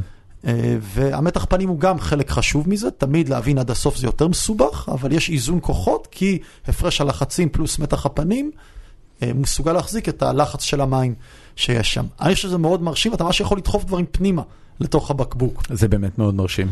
זה כבר מרשים אותי. עד לאיזה גודל אגב זה יכול להחזיק? אז אני בתואר ראשון הייתי במעבדה מתקדמת של צבי עובדיהו, ניתן לו קרדיט בירושלים, אז אה, זה היה דבר יפה שאני מאוד לא אהבתי את תואר ראשון, אני הפסקתי לשמוע את עצמי אם זה בסדר אז אחלה, אם לא, אנחנו לא אנחנו. נטפל בזה. לא, אני שומע אותך מצוין, אבל אה, האוזניות משהו, ראם שיחק פה. הנה. והרס, כמו תמיד. סידרתי. תמשיך. בבקשה. עדיין לא שומע את עצמי, אבל אני רגיל לדבר בלי לשמוע את עצמי. אוקיי. עכשיו שומע עוד פחות. אוקיי, בקיצור, על מה שאלת, אני עשיתי בדרך כלל תואר ראשון, הוא מאוד לא נעים במובן הזה אה, שלי, הכל היה תיאורטי, הרגשתי שאני לומד המון המון מתמטיקה בתואר ראשון לפיזיקה, אבל לא מבין את העולם יותר טוב, וסיימתי תואר ראשון עם אמרה שאני לא לומד יותר בחיים. אה, Screw this, I'm going home. לשנה, לא, אפריקה. איפה היית באפריקה? אה, אז חשבתי שאני אתחיל בדרום אפריקה ויעלה צפונה, אבל נתקעתי בדרום, הייתי תשעה חודשים, דרום אפריקה, מוזמביק, נמיביה. איזה כיף. אה, כיף לגמרי, אני חושב שהכי כיף שעשיתי בחיי. אה, התחלתי לבד, ואשתי הצטרפה אליי אחרי שלושה חודשים, זה, אמרתי לה, אני צריך לנסוע, אני צריך לנסוע לבד, ולבד ולא מחויב, ואיכשהו עדיין נשארה איתי. זה הישג. זה אני צריך שתלמד אותי. תקשיב, זה, זה מה שקוראים לו אצלנו נינג'ה מוב. וואו. זה היה מהמובס המוצלחים, וגם היא תודה שטוב בן אדם, אתה, can you pull this off? עצם- המחשבה הזו, לא יודע אם ליפז מאזינה או לא, אבל אני מרגיש שאיפשהו עכשיו יש לעצמה הומור, היא אומרת, דורון אמר משהו מטומטם לראם. שלושה חודשים? תן לי- להגיד לא, לך. רגע, היה. לך ילדים? לא, לא, מה פתאום. זאת אומרת, השארת בת זוג בלי ילדים, הייתם נשואים לא, כבר? לא, לא, לא, לא, המצב הוא כזה. נפגשנו בדייט הראשון, אמרתי לה, אה, תשמעי, אני לא טיילתי אחרי צבא, אחרי תואר ראשון אני מסיים, אני יוצא לטייל בלי תאריך חזרה. באפריקה. אה, עוד זה עוד לא היה בטוח, אבל מה שהיא אמרה זה לא יהיה דייט שני. ואומנם לא היה דייט שני, אבל איכשהו שבעה חודשים אחר כך היא התקשרה ויזמה מפגש. ואני הייתי מאוד עקבי, ואז אמרתי לה, תשמעי, אני מסיים עוד ארבע חודשים את התואר הראשון, ואני נוסע, ואני נוסע לבד. את מאוד נחמדה, מאוד כיף לי איתך, זה לא קשור אלייך, אני צריך לנסוע עם ראש שקט, שאני אדע שאני עשיתי, אם אני רוצה, אני רוצה במקום של חופש, לא במקום של זה, וזה היא, יצר... היא בטח אמרה לעצמה, יאללה, תן לי את הארבעה חודשים, תראה איך אני משאירה אותך בארץ. לגמרי היא תודה שהיא אומרת את זה, אבל עבר הזמן ואני נסעתי וזה היה קשה, אבל היא עוד קיבלה את זה, ואני יכול להגיד שזה שהיא קיבלה את זה, בואנה, זה לגמרי ninja move. בואנה, fucking Jedi master. יאללה. אני, אני מכיר אנשים שזה קרה להם, אבל אני יכול להגיד לך שזה צלקת שסוחבים לאורך כל היחסים. זאת אומרת, זה ב- בריבים הקשים. ואתה נסעת לאפריקה לשלושה חודשים אחרי שהיינו ביחד ארבעה חודשים. תן לי להגיד לך ככה, אה, חלק מהחבר'ה שלי במשרד, אנחנו מפרסמים את איסטה ספורט ב- בכל יום נתון. כמובן. אז הם הלכו וקנו את החבילות שלהם לליגת האלופות לשני משחקים, מחיר פנטסטי, לא, זה לא חלק מהחסות, באמת מחיר מעולה, הם טסים לשני משחקים בממש מעט כסף, יומיים, road trip, כל החבר'ה נוסעים לברצלונה. ואז עוד משחק במדריד. הם אמרו לי, אתה רוצה להגיע? היה לי בראש את המחשבה הזאת ל-120 שניות. כמה זמן סך הכל הם לא היו ארבעה בבית? ימים. וואו. אתה מבין? ככה זה. תשמע, יש לי אישה מיוחדת. והוא גם בלי ילדים. כמה נקודות. לא, מה זה- מה זה אני מיוחדת? זה- זה- שלא- זה טיול כיפי מדי, זה קשה, יהיה קשה. אתה- אתה אומר, היא תשב בבית ורק תחשוב, לא, אני לא. רוצה לעשות את זה. לא- זה לא שהיא היא לא תגיד לא. היא לא תגיד לא, אבל זה- זה זה שם... too much fun, מה שנקרא. זה- זה- זה לא לעניין. too much fun. זה מוגזם. כן, כן, כן, אני, אני, אתה מבין מה אני מתכוון? בטח, מה זה מבין? כן, אני חי את זה. כן. לא חלילה במרירות. אתה רוצה- להישאר איתי על הספה? בשמחה ובחפץ לב, אבל... מי- אה, מי רוצה לארח אותנו על ספה? צ- צריך לומר את האמת, זה לא, זה לא לרכי לבב. כל הכבוד לאשתך, כל הכבוד. לגמרי. אני מקווה שהטבעת הייתה מאוד מרשימה כדי לפצות על העניין הזה. אוקיי, אז היית, באפריקה, ואחרי זה היא הצטרפה. אז אה, היא הצטרפה, והאמת שדי מהר ידעתי שאני רוצה שתצטרף, אבל היה לי נורא חשוב לעשות את זה מהשקט ולא מהלחץ של הביחד. אה, והיה מעניין שם, דקרו אותי, ותאונת דרכים, וכל מיני דברים. דקרו אותך? כן, זה גם התלמידים אוהבים לשמוע מי סיפורים עצבנת? כאלה. פשוט רצו לשדוד אותי. אוקיי, אז למה לדקור? אה, למה לא? לא נתת את הכסף?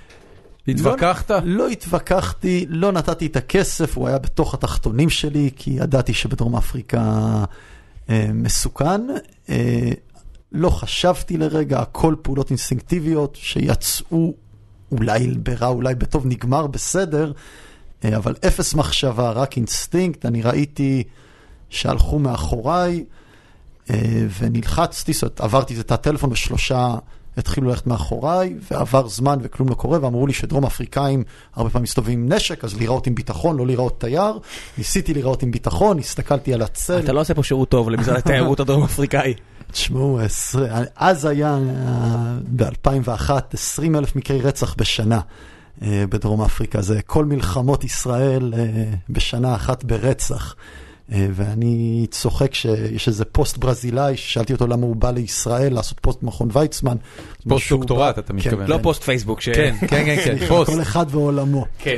אה, תראה, תראה איך הוציא אותנו טמבלים, ראית? אנחנו עושים את זה בעצמנו. כל לא- אחד הוא לא לא אנחנו לא צריכים אותו בשביל לצאת טמבלים. לא, בסדר, לא כולנו יכולים לעשות פוסט דוקטורט. בוויצמן. כן, בבקשה, ספר לי איך דקרו אותך שאוכל לשמוח לעד. לסגור רק את הברזילאי, זה שנדע קצת להעריך את ישראל, אז הוא בא לעשות פוסט דוקטורט בארץ, כי זה היה נראה לו מהמקומות היותר בטוחים. זה באמת אחד המקומות הבטוחים. שאפשר לעשות, ואני חושב שרוב האנשים לא חושבים על זה ככה. אה, בכל מקרה, ניסיתי להיראות מאוד בטוח, ניצלתי את הידע שלי בפיזיקה להסתכל על הצל אם הוא מתקרב או לא. אה, לא התקרב, אמרתי, אתה סתם גזען, הולכים מאחוריך כמה אנשים, אתה מתחיל לפחד. הם עברו ליד איזה בר, אה, הצטרפו עוד כמה מסביב, ואז הם איגפו אותי רחב ועברו אותי.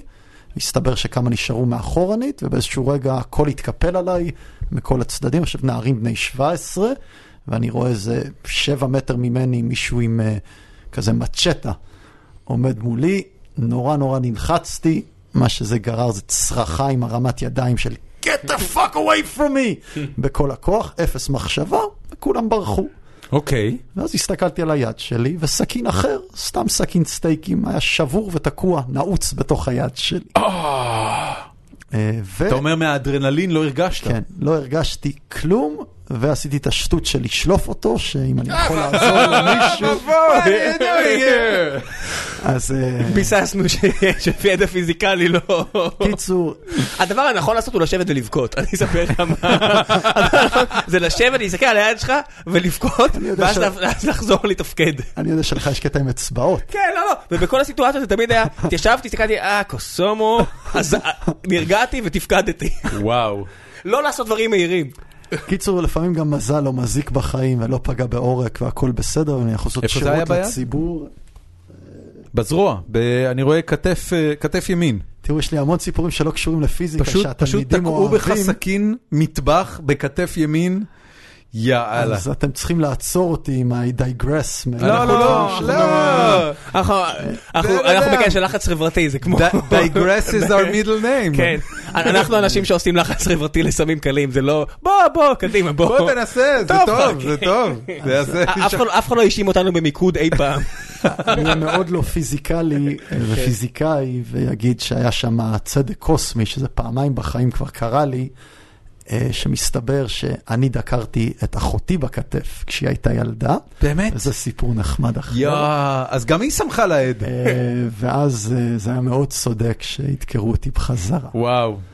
אני, אני אה, דפקתי לאש- לאחותי, לאחותי, סליחה, לא לאשתי, כשהייתי בן אה, שלוש, דפקתי לאחותי, לנו על הפנים, דורון, אני מודיע לך כבר עכשיו. דפקתי לאחותי פטיש בראש. אה, בזמנו, אה, ערכת אה, נגרות לילדים כללה פטיש עם רכיבי ברזל אמיתיים. זאת אומרת, אני נולדתי באייטיז, כמו שסיינפלד אומר, מה בימים ש... נולדת ב eighties? נולדת ב seventies. נולדתי ב seventies, סליחה, גדלתי גם ב eighties. אני, גם אני. בתקופה שסיינפלד אומר שצעצועים עוד הרגו ילדים. היום צעצועים כבר לא יכולים להרוג ילד, זה הכל עשוי מחתיכות גדולות והכל מפלסטיק. אז פטיש היה רסמי פטיש, אמנם קטן, אבל פטיש, כמו יוקלילי. אפשר לבנות בית קטן. כן, בדיוק. אז אה, אחותי אה, קיבלה את זה בראש, היא הייתה בת שש, אני בת- אני בן שלוש. לא משנה, בוא נחזור לעניין. אני רוצה לדבר קצת על פיזיקה. דיברנו על גאות ושפל. אה, אני רוצה לשאול אותך, כשאתה, אה, באיזה גילאים התלמידים שלך? מתחילים עם מה זה מגיעים תיכון? ביוד לארבע שעות בשבוע, אה, אתה בעצם מחויב ללכת לפי תוכנית הלימודים של משרד החינוך? זאת אומרת, אתה מתחיל במכניקה ואז חשמל וכל ה...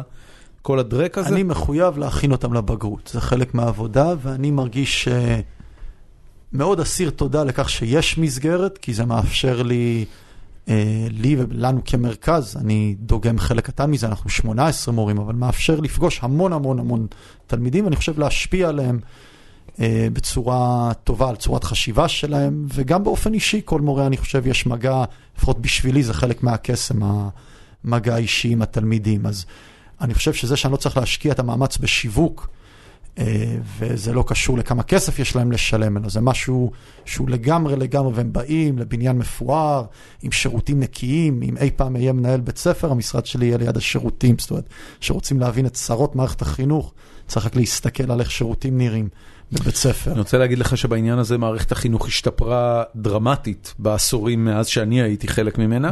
אני גיליתי את זה, אגב, אפרופו השירותים, זה, זה אגב האינדיקציה מספר אחת. אחד, אחד הדברים שהכי היו מבאסים עבור, עבורי כילד במערכת החינוך, לא היה נייר טואלט. גם היום בתחילה- אין טואלט. אז אני, אני, בזה אני כבר לא נתקלתי. זאת אומרת, בתקופתי, בתחילת השנה, כל ילד היה צריך להביא שישיית נייר טואלט, וזה היה בעצם נייר הטואלט של הבית ספר עד סוף השנה, היו מכלים אותו לאט לאט. בבית ספר של הילד שלי, היסודי, יש נייר טואלט. יסודי זה עדיין הם רכים. אתה אומר והעול- תיכון זה כבר אין? כן, אין. אין נייר טואלט. אין נייר, זה מוגזם לגמרי. זה אחד הדברים ההזויים והאיומים ביותר שאפשר לדמיין. במערכת החינוך אין נייר טואלט, אין, אין גוף אגב, זאת אומרת בצה"ל לפעמים אין אסלה, אבל יש נייר טואלט. במערכת החינוך, אני, אני בשוק שאתה אומר לי את זה, אני חשבתי שזה כבר נעלם מהעולם העניין הזה. אני אוודא שאנחנו לא עושים פה fake news אה, עם התלמידים שלי. אני אומר ב-99.9 אחוז שברבים מהמקרים, זאת אומרת, כשאתה נכנס לשירותים אתה לא בונה על כך שיהיה נייר טואלט. וואו, זה נורא. זה נורא, אני מסכים. זה פשוט נורא. אין אין לי מה... אין לך מה להגיד על זה, אה? חווית את זה? אצלכם היה נייר טואלט? מה, בבתי ספר? בתיכון, אני חושב למקום העבודה הנוכחי שלי, אתה יודע, צריך לחשוב כאילו, אה, אני ארבע כל פעם שנכנסתי, לא בטוח, כנראה. לא, בסדר, אבל זה, אתה יודע, זה זה סתם, אנקדוטלי. זה סתם זה היחס של- שזה נראה כן. נורמלי אז. זאת אומרת, אנשים לתלמידים, זה נראה להם רע, אבל זה לא נראה להם מופרע. שמישהו, כן, נכון. אבל זה בדיוק ההבדל בין מערכת ציבורית לפרטית, אין תחרות. אה, זה מה יש. אז גם לא היה מזגנים בכיתות, היום כבר יש מזגנים בכל הכיתות, יש מחשבים, טוב, לא משנה. בקיצור, הסטודנטים שלך הם סטודנטים בתיכון, כשאתה מקבל אותם, מה, הם בעצם לא למדו פיזיקה לפני כן, נכון? אם אני לא טועה, בתיכון מתחילים לקרוא לזה פיזיקה, לפני זה קוראים לזה מדע וכל מיני שמות אה, מעורפלים כאלה. שאלת קודם על מתי ילדים מתחילים ללמוד, אז אה, נוצר מצב שבגלל שיודעים שהעולם הוא תחרותי ובגלל שאנשים מחפשים איך להרוויח כסף, אז יש אה, תוכניות מגיל מאוד מאוד צעיר שדוחפים פיזיקה, והבן שלי אה, נמצא במה שנקרא אלברטו פיזיקה בכיתה ב'. ו... אלברטו? כן. מה זה אל- אומר? אלברטו על, על שמו פתח מרכז שמלמדים ילדים בכיתה ב' פיזיקה, עם אלברטונים שמחלקים שם. אתה מבין? אה, יושב לך איזה אלברטו ואומר, מה אני הולך לעשות? חבר'ה, אין לי מושג מי זה אלברטו, יכול להיות שהוא ענק, הבן שלי מאוד נהנה, אני לא הייתי בעד לשלוח, כי אני לא אוהב שעושים uh, את הדברים האלה כמה שיותר מוקדם, אבל כן מתחילים מגיל מוקדם, ויש uh, עמותה בשם מופת, שמצאה את הלופ-הול שחטיבות הביניים uh, יש בעיה.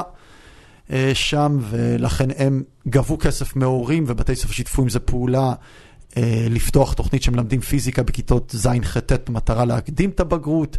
אני חושב שהרבה פעמים זה משך הורים כדי לבודד את הילדים שלהם אני, מהסביבה. אני חייב לשתף אותך בזה. אני פותח את האתר של אלברטו, ולמטה, למעלה רשום, אלברטו עם uh, גרשיים, אמרתי, אה, זה לא איזה מופע נרקסיסטים של, של זה מישהו, ראשי תיבות? זה ראשי תיבות של מישהו, שראשי תיבות של אתגרי למידה בראש טוב. אמרתי, יפה. ואז אתה רושם, אינו פרויקט המנציח את שמו של אבי, אלברטו גבאי. זאת אומרת, הוא גם לקח את אבא שלו וגם עשה מזה ראשי תיבות? כן. אבל אה, כל הכבוד לו. זה להנציח סיפור- את אבא סיפור זה מגניב, דבר זה טוב די לגמרי. מרשים. כן, לא, סיפור מגניב, אין פה מה... זה, זה בטח, יותר טוב ממה שחשבתי. זה. זה בטח אחלה דרך לנצל לו הון משפחתי מאשר לבזבז אותו על יחטה, או לא יודע מה. גם כן, דבר יפה לעשות. לזכר אבא. נכון, נכון. נכון מאוד. אגב, אני מכיר כמה פרויקטים חינוכיים שהם על שם אנשים, זה... או- או- כל, מוס- אתה יודע, רוב מוסדות החינוך בעולם, נכון, מלגות. כל, לא רק מלגות, הב- הבניינים עצמם הם על נכון. שם תורמים. נכון. ואין נכון. לנו, אתה יודע, אין לנו בארצות הברית, הרבה אולמן. מהבניינים, הרבה מהבניינים הם על שם ספורטאים שהיו באוניברסיטה. זה קטע. הרבה מהבניינים, לא רק של הספורט, בארץ זה הכל, אין לנו ספורטאים עשירים ברמה יש הזאת. לנו נדבנים, יש לנו יהודים עשירים מהעולם. פילנטרופים. כן, יש לנו יהודים עשירים מהעולם. המרכז שלנו נקרא מרכז שוורץ רייסמן, אה, והוא על שם זוג קנדי, שכל אחד עשיר בפני עצמו, רייסמן או רייכמן? רייסמן. אה, אשכנזי אחר. כן, רייכמן, אימא שלי עבדה אצל האחים רייכמן בניו יורק פעם. אה, בקיצור, אה, היא, היה לה איזה סטימצקי קנדית שהיא מכרה, והוא בונה את השרתים לגוגל. אז זאת אומרת, הוא עוד חי. כן, כן, אז הם המקור הכספי אה, שנתן את התקציב אה, תפעול לעשר שנים. כמה עולה דבר כזה? לא התחום שלי, אני יודע שהתקציב הוא בא בעיקר מהעיריות, אה, ולא בעיקר, חצי מהעיריות של רחוב נס ציונה וחצי מתרומות שמכון ויצמן התחייב אה, לעזור למצוא. אה, כמה זמן זה כבר רץ המסגרת הזאת? אז בתל אביב זה רץ אה, כ-30 שנה, ואצלנו עכשיו שנה רביעית. אה, נכנסנו לבניין לפני ארבעה חודשים, זה בניין שמדענית במכון, רות ארנון ובעלה תרמו את הבניין עצמו. וואו. אה, היא מטבע, אה, יש להם את הפטנט שמה, זה מאוד יפה ומרשים התרומה שלהם. זה, הם התחילו בהתחלה בקניית ציוד, ומסתבר שזה עולה לעירייה קצת יותר מאשר להפעיל את זה בבתי ספר, לא פחות, אבל אה, אני חושב שהמוצר שהתלמידים מקבלים הוא לאין שיעור יותר טוב, ואני רוצה להגיד שלדעתי עוד יהיה הרבה יותר טוב, כי אנחנו צוות צעיר. יש, אה, יש אה, כבר לקחים מהמסגרת הזאת בתל אביב, אתה אומר 30 שנה, אז יודעים כבר מי יצא מהמסגרת הזאת. אה, אני חושב שתל אביב הוא בסך הכל סיפור הצלחה. אני אומר, איך זה נקרא אגב בתל אביב? חמדה, שאנחנו גם התחלנו כמו חמדה, זאת אומרת, אני כתוב לי על החולצה שהתלמידים שלי קנו לי שנה שעברה, חמדה זה שם של פרה, זה היה האמרה שלי כן. אה, על זה, אבל אה, אצלנו שונה את השם אה, אחרי התרומה למרכז שוורץ רייסמן. אה, בקיצור, אה, לצערי, מתוך העומס ומאיזה סוג דברים אני נהנה לעשות, אני לא נפגשתי מספיק עם הורים מתל אביב, אני חושב שהשיתוף פעולה יכול להיות יותר חזק. אה, אנחנו די, מבחינת ההנהלה, הם לקחו את הבסיס של הרעיון של חמדת תל אביב, אבל הכניסו משהו קצת אחר, ומאוד, אה, זה חלק מהכיף שלי בעבודה. מאוד חושב שאנחנו בונים את עצמנו, שיש לנו המון השפעה על איך המקום ייראה. מבחינתי זה מאוד כיף, אה, התחושה הזאת. יפה. טוב, אני, בוא, נ, בוא נחזור לענייני אה, בורות במדע. אני, ראם הבטיח לי שלל הסברים פשוטים לתופעות מורכבות. אז אנחנו נתחיל מזה. קודם כל, מה זה העניין של העדשה שהעלית בהתחלה? זה היה בארוחה האחרונה. למה זה, למה זה כל כך מסובך להבין איך עדשה עובדת? אור נכנס בצד אחד, אור יוצא בצד ש- שני. שחלק מהנוכחים באותה ארוחה מתפרנסים מעדשות ולא ידעו. מה זאת אומרת? זה לא אור נכנס בצד אחד, יוצא בצד שני? קודם כל, השאלה שלי יותר בהנדסה מאשר בפיזיקה. אני שאלתי מה התפקיד של עדשה, למה מצלמה צריכה עדשה, למה העין צריכה עדשה, למה מקרן צריך עדשה. אז אפילו לא שואל איך עדשה עובדת, אלא למה יש עדשה. ואני חושב שזה כן קשור לפיזיקה, כי אתה רוצה להסתכל על התופעה לפני שאתה נותן פתרון. ו... יש יצור חי שיש לו עיניים ואין לו עדשה? זאת אומרת, לחרקים, או שזה לא באמת עיניים. אה, אני לא שולט בנושא, אני יודע שזבובים ואחרים יש להם המון המון עיניים, ואז נדמה לי, אני ממש לא בטוח מה שאני אומר, שזה יותר כמו סיב אופטי וזה ממש פיקסלים, אבל יכול להיות שגם כל אחד הוא עדשה. אז רגע, אז... לא אז- יודע, אז זאת תשובתי. למ- היצורים שיש להם עדשה, כמוך. כמוני, אה, מה שהעדשה בפועל עושה זה לוקחת הרבה קרני אור ומרכזת אותם לנקודה אחת, שהיא העצב, לא? אה, לא. אוקיי, אז מה כן? ת- תרגיש בנוח, אף אחד מאיתנו לא היה קרוב אפילו. דבר איתי, בן אדם. אה, Don't freak me out, don't freak me out, man. מה- מה מה יעזור אם יהיה לך נקודה על העין? יש שם עצב, העצב קולט את ה- את הנקודה הזאת ויודע מזה- לפרש אותה אור, לתמונה אבל במוח. המת- איך הוא מפרש את זה לתמונה? איך לוקחים נקודה והופכים את זה לתמונה? אתה רוצה תמונה? רגע, רגע, רגע, רגע, לא דיברנו על העצב ולא דיברנו על המוח, דיברנו על העדשה. כן, כן. לעדשה יש תפקיד של לקחת הרבה קרני אור ולרכז אותם לתוך נקודה. זה איך- הבעיה איך הופכים את שיותר הדבר הזה מדי לתמונה? ילדים ניסו לשרוף נמלים עם זכוכית מגדלת. נכון? זה אותו ואז אתה דבר? אומר, לא, זה לא אותו דבר. זה לא. לא. אוקיי, אז תספר לי שוב, מה... זה לא מהותית לא אותו דבר, אבל אני ממש לא מבין איך נקודה עוזרת לך לראות תמונה. אל- אל תתנסה, בן אדם, אל. תתנסה, דבר אנחנו- איתי. אנחנו היינו שם, שורה של אנשים. דבר איתי, בן אדם. אז אה, זה חלק מהעצבים שאני מביא לתלמידים, אני בעיקר בשאלות שואל. אז אני שואל, למה כרגע אתה לא רואה אותי, על המ... אותך, על המצח שלי שאתה מסתכל? מה זאת אומרת על המצח שלך? למה אתה לא רואה את ההשתקפות שלך? למה אתה- במראה אתה אתה בבו- אתה רואה. בבועה שלך עליו? למה... כי אתה כשאתה לא מס- מחזיר אור. בטח שאני מחזיר אור. אתה? מה, אתה לא הכל. רואה אותי? למה אתה רואה אותי? אתה אני- אתה רואה... אני רואה אותך כי, אוקיי, כי- כי פוטונים פוגעים בך ומגיעים אה, ממך אליי לעין. כי אני מחזיר אותם. נכון, אתה מחזיר אור. אני מפזר אור, אז אתה למה- רוצה, אז לא למה אני החזרה לא רואה מסודרת. השתקפות? כן, יש הבדל בין השתקפות להחזרת אור. זה העניין? אל תתעצבן, זה חלק מהעניין, אני מזהיר אותך, אל תתעצבן, זה חלק מהגישה. אני, אני לא... בינדר, אל אתה- תתעצבן. אתה שואל למה אני לא רואה השתקפות שלי בך? כן, הרי אם אני אזיז את העין שלי לאזור הזה של המצח, סליחה, שמעו אותי פחות טוב כי עליתי עם העין למצח, אה, אז אני אראה אותך. ואני אראה אותך גם אם אני אשים את העין פה ופה ופה לאורך כל המצח שלי, אם תהיה שם עין, היא תראה אותך. זאת אומרת, יש אינפורמציה ממך שמגיעה לפה. נכון. למה אתה לא רואה אתה את זה? הרי... כי אתה לא מחזיר אור, הבנתי. כן, כן, כן, כן, כן, כן, זה... אז, רגע, אז wait for it. ככה, אולי כי אני לא מוציא אור. בוא, בוא נגיד, אה, אני כן אבל. אני כן. כי אור שלי מגיע אליך. נכון, אחרת לא הייתי רואה אותך. אני מחזיר אותך לעניין של העדשה. מה העדשה עושה? מה העדשה עושה? אז לפני העדשה עושה, סליחה שאני כזה נודניק, וואי, זה קריפי לאללה. קשה, זה קשה. זה מאוד קשה. היה לנו כמה כאלה באותו יום. אה, בוא נגיד, אתה מגיע לכל מקום, לדעתי קל להסביר למה אתה לא רואה. כי א', זה מפזר לכל הכיוונים, עובדה. מה זה זה? רגע, הלו. המצח, המצח, סליחה, אני שוכח שלא אתה רואים אותי. מצביע על המצח. כן, בדרך כלל התלמידים המצח רואים אותי. שלך אני לא מפזר רגיל אור לכל. הכיוונים. כן, עובדה רואים אותו מכל מקום בחדר. רגע, אתה בעצם אומר, כשאור שיוצא מהמנורה לצורך העניין, אנחנו יושבים בחדר שיש בו מנורה, היא בעצם מקור האור בחדר, אחרת היה פה חושך. המקור אור המרכזי. המרכזי, כן, אחרת היה פה חושך.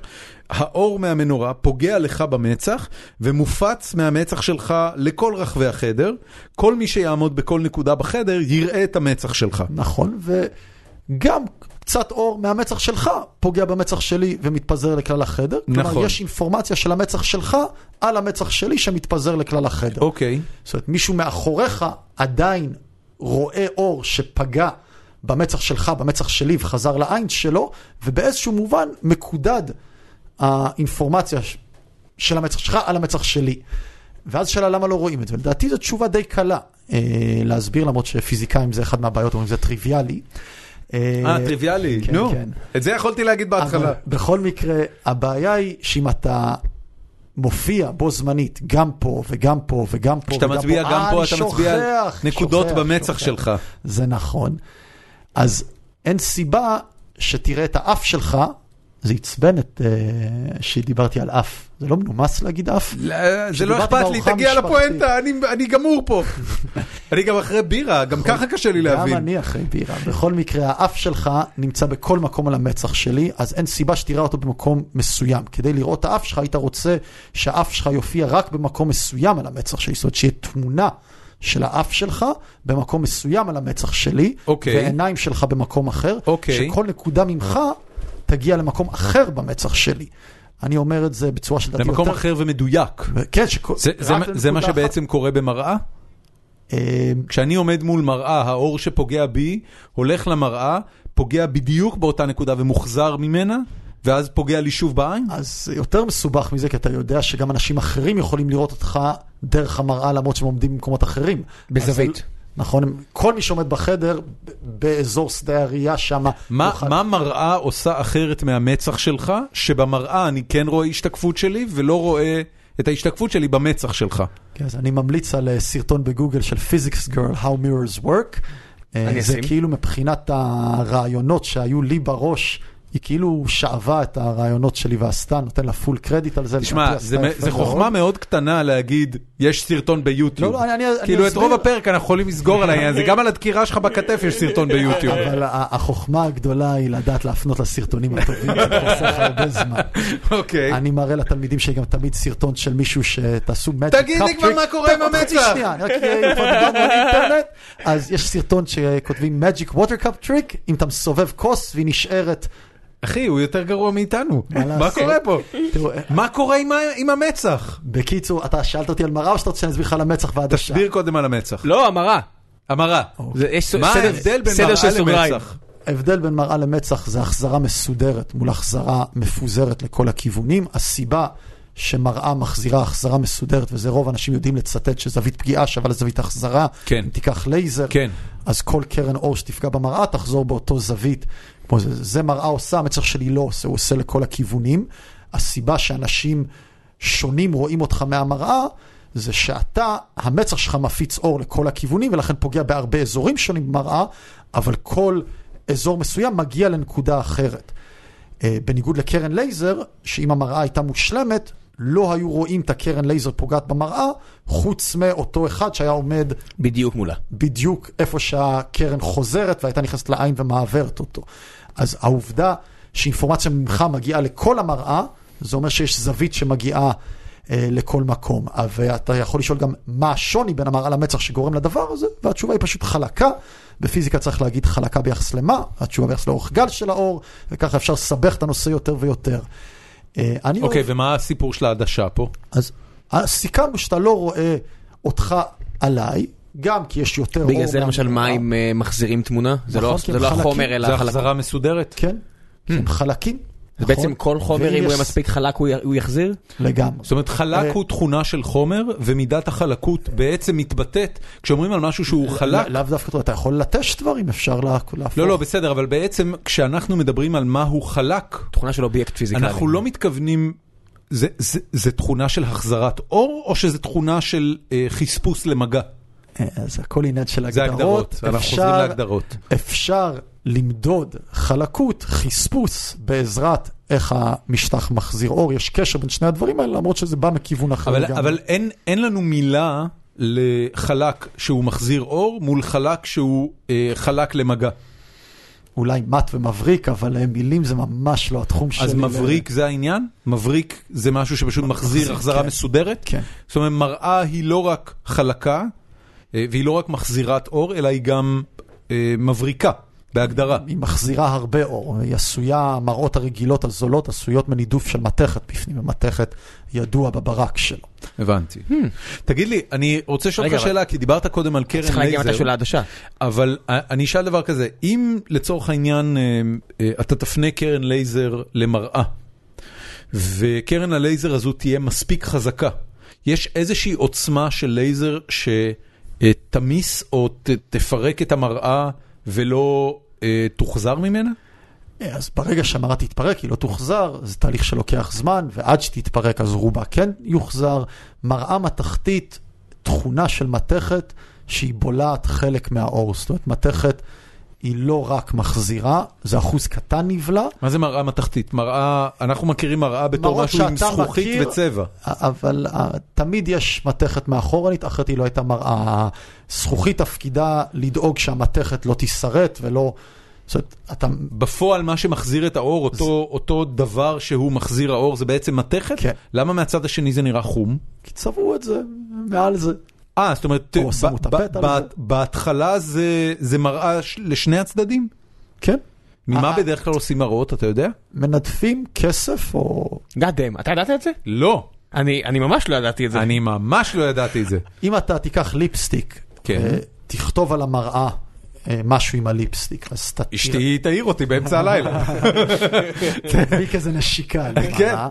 אה, אז אתה תראה את ההשתקפות של זה, אתה תראה עובי. הסיבה שאתה יכול לראות, כי ההשתקפות היא לא מהזכוכית איפה שמרחת את הליפסטיק, נכון. אלא כתלות בעובי של הזכוכית. לא, לא, זה בסדר, אני רק לא מבין את העניין, אתה יודע, הסתכלתי הרבה פעמים על מראות, מהצד השני זה באמת נראה מין חום כזה, ומה שאתה, מה שמלמדים אותך בתור ילד, זה שיש איזה צבע מיוחד, שמורחים את המראה מאחורה. אתה מהנהן בראשך לס- לשלילה.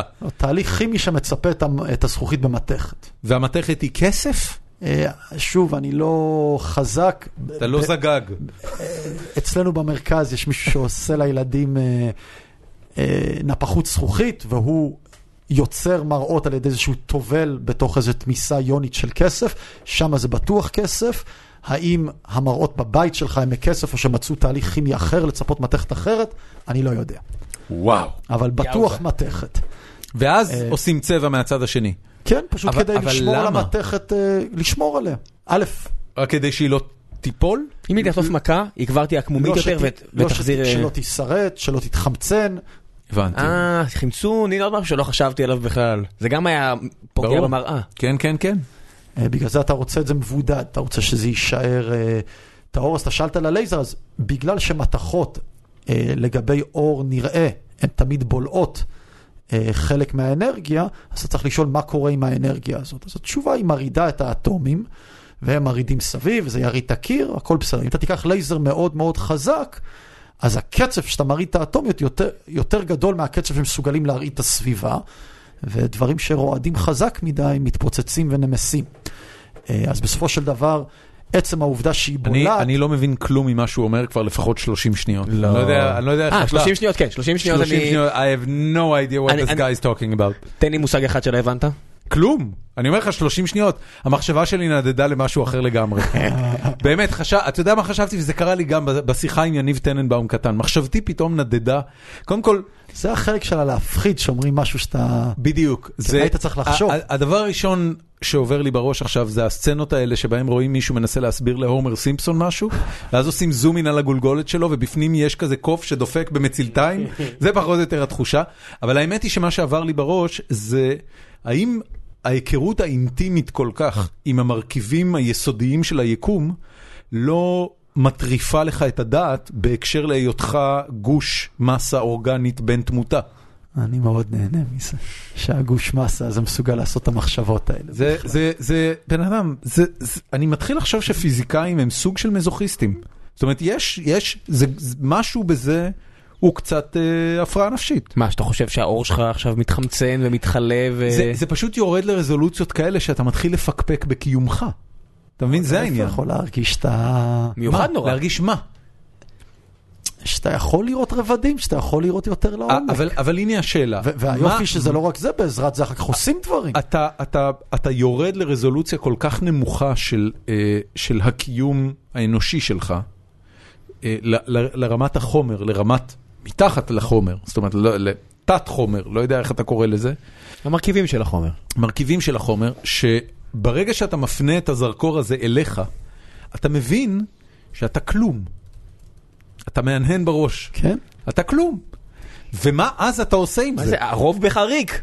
לא אתר, דיברנו על זה. לא, זה בדיוק זה. אתה, אתה יודע מה זה מזכיר לי? הי- הייתי עם הבן שלי בגינה אה, בשבוע שעבר, יום שלישי, והיה מזג אוויר נהדר, היה יום מושלם, תל אביב בכלל עכשיו נהנית מימים של מזג אוויר מושלם. והוא ילד בן שמונה, והוא התיישב לידי על הדשא, והוא אמר לי, תגיד אבא, אני לא מבין אם מתים בסוף, אז בשביל מה צריך לחיות? ואני לא מפסיק לחשוב על זה, הוא אומר לי, ילד בן זה מה שהוא שמונה. אמר לך, לא, לא, למה להתקלח אם במילא נהיה מלוכלכים? תבין, לא. הוא יכל להפעיל את אותו היגיון על דברים כן, הרבה יותר פרקטיים. הוא התעסק במוות. ואני אומר, אוקיי, סבבה, הוא ילד בן שמונה, נתתי לו איזה תירוץ מטופש. אמרתי לו שיש הרבה רגעים טובים, וצריך כאילו, אתה יודע, תכלס מרחתי אותו, אין לי מה להגיד לו על זה. הרמת לי אבל להנחתה. לא, אבל זה מעולה, אתה, אתה בן אדם בוגר, אתה כבר לא קונה את הלוקשים האלה שמבוגרים אומרים לך, אתה מתעסק בעצם הקיום, מה זה עושה? אתה שואל אותי למה הלכתי להיות מורה, אז אני דווקא מתחבר לכלום. זאת אומרת, אה, בסופו של דבר, סביר להניח ששום דבר לא ישונה אם אני אהיה קיים או לא אהיה קיים, חוץ מהחוויה הסובייקטיבית שלי. שמה היא? כלום. לא, היא לא, לא כלום. היא, היא כי עבורך משמעותית. עבור, אז זה הכל, אבל, רק אבל עבורי. המשמעות הזאת עבורך היא, אתה יודע, אוקיי, תמשיך, ואז סליחה. אבא שלי לימד אותי, תהיה מבסוט בחיים, כדי שהחוויה הסובייקטיבית שלך תהיה טובה. אני גם, תמיד חינכו אותי, ואני מתחבר לזה, של לנסות להפיץ את זה כמה שמסביב. למה? לא בגלל שאנחנו לא כלום או שנעשה משהו משמעותי, אלא שלכולנו יש את החוויה הסובייקטיבית. אצל רבים היא לא חוויה טובה, והחיים הם לא קלים. ואז מבחינתי לצקת משמעות סובייקטיבית, אני לא טוען משמעות קוסמית, זה כמה שאני יכול עבורי ועבור המשפחה שלי, ואחר כך להפיץ את זה לתלמידים שלי, שאולי יפיצו את זה הלאה. כמה שאפשר להפיץ הרגשה סובייקטיבית טובה ומשהו בריא, שחושב איך העולם עובד, איך אפשר להסתכל, זה לא יודע, זה משהו תמים. אז אה, זה, זה, זה המשיכה שלי, את- ולא איפה- בגלל שיש פה משהו לא, קוסמי. לא, זה בסדר, אבל איפה, איפה, האם, האם יש בכלל קשר בין התמימות הזאת לבין הידיעה, מתוך היותך פיזיקאי ומתוך זה שאתה אה, חוקר את, אה, לא, לא חוקר, אבל, אבל מלמד ואוהב, ולא יודע מה עוד אתה עושה עם מהות החומר ומהות הקיום ומהות היקום, איפה שני הדברים האלה, זאת אומרת, איך שני הדברים האלה חיים בכפיפה אחת? האם הם לא, האם הם לא סותרים אחד את השני? זאת אומרת, האם העובדה שהחוויה הסובייקטיבית שלך, שיכולה להיות חיובית מאוד ואתה מאושר וחי ויש לך משפחה וילדים ואתה מלמד ילדים, אז יש המון סיפוק בתהליך הזה, איך הדבר הזה מתיישב עם מה שאתה יודע על היקום ועל החומר? א', אני חושב שאנחנו צריכים להיות צנועים שבסך הכל אנחנו יודעים מעט מאוד. אה, וכשאמרתי שביולוגיה וכימיה ופסיכולוגיה ורגשות זה דברים יותר מסובכים שהפיזיקה לא יכולה להסביר אותם בכלים המאוד מדויקים שלהם, אז יש המון לא נודע. אה, ומשהו בשילוב של ההנאה מזה שאפשר לדעת יותר ויותר, ועם זאת ההבנה שאנחנו רחוקים אה, שנות אור מידע מלא שיבין את הכל. על אור. אנחנו רחוקים שנות אור מלהבין בכלל כן. באמת מה זה אור. אה, זה, זה, משהו בקסם שלי, אז זה נותן איזשהו רוגע שאין פה איזה משהו חשוב, זה אני מחליט מה חשוב או לא, ואני נהנה להבין דברים, ומהחוויה שלי, הסקרנות קיימת אצל האנשים, מה שחסר זה אולי הסבלנות לחלקים הקשים בתהליך, כי זה לא כל הזמן... אה, ואני חושב שאני יכול לנצל את הידע להעלות דוגמאות מעניינות שיסקרנו, אני זה מה שאני רוצה. אני שומע אותך מתאר את זה ואתה אומר לי בעצם, אנחנו, אנחנו עדיין מאוד פרימיטיביים בהבנה שלנו של היקום. אני מודע לפרימיטיביות ונהנה מהחיים שלי, כי זה מה שנשאר לי. לגמרי. זה הסיפור. ש- שיפה שהתשובה הזאת תגיע, גם אם נשאל ביולוגים, פילוסופים, יש הרבה פילוסופים יגידו לך, כן. "מה, כל מיני כאלה ואחרים שיגידו שכל מה שיש זה ההוויה עצמה. כן. אתה פה כי אתה פה. כן. וכל דבר מעבר יהיה אקסטרה. לא רידדתי כל מיני...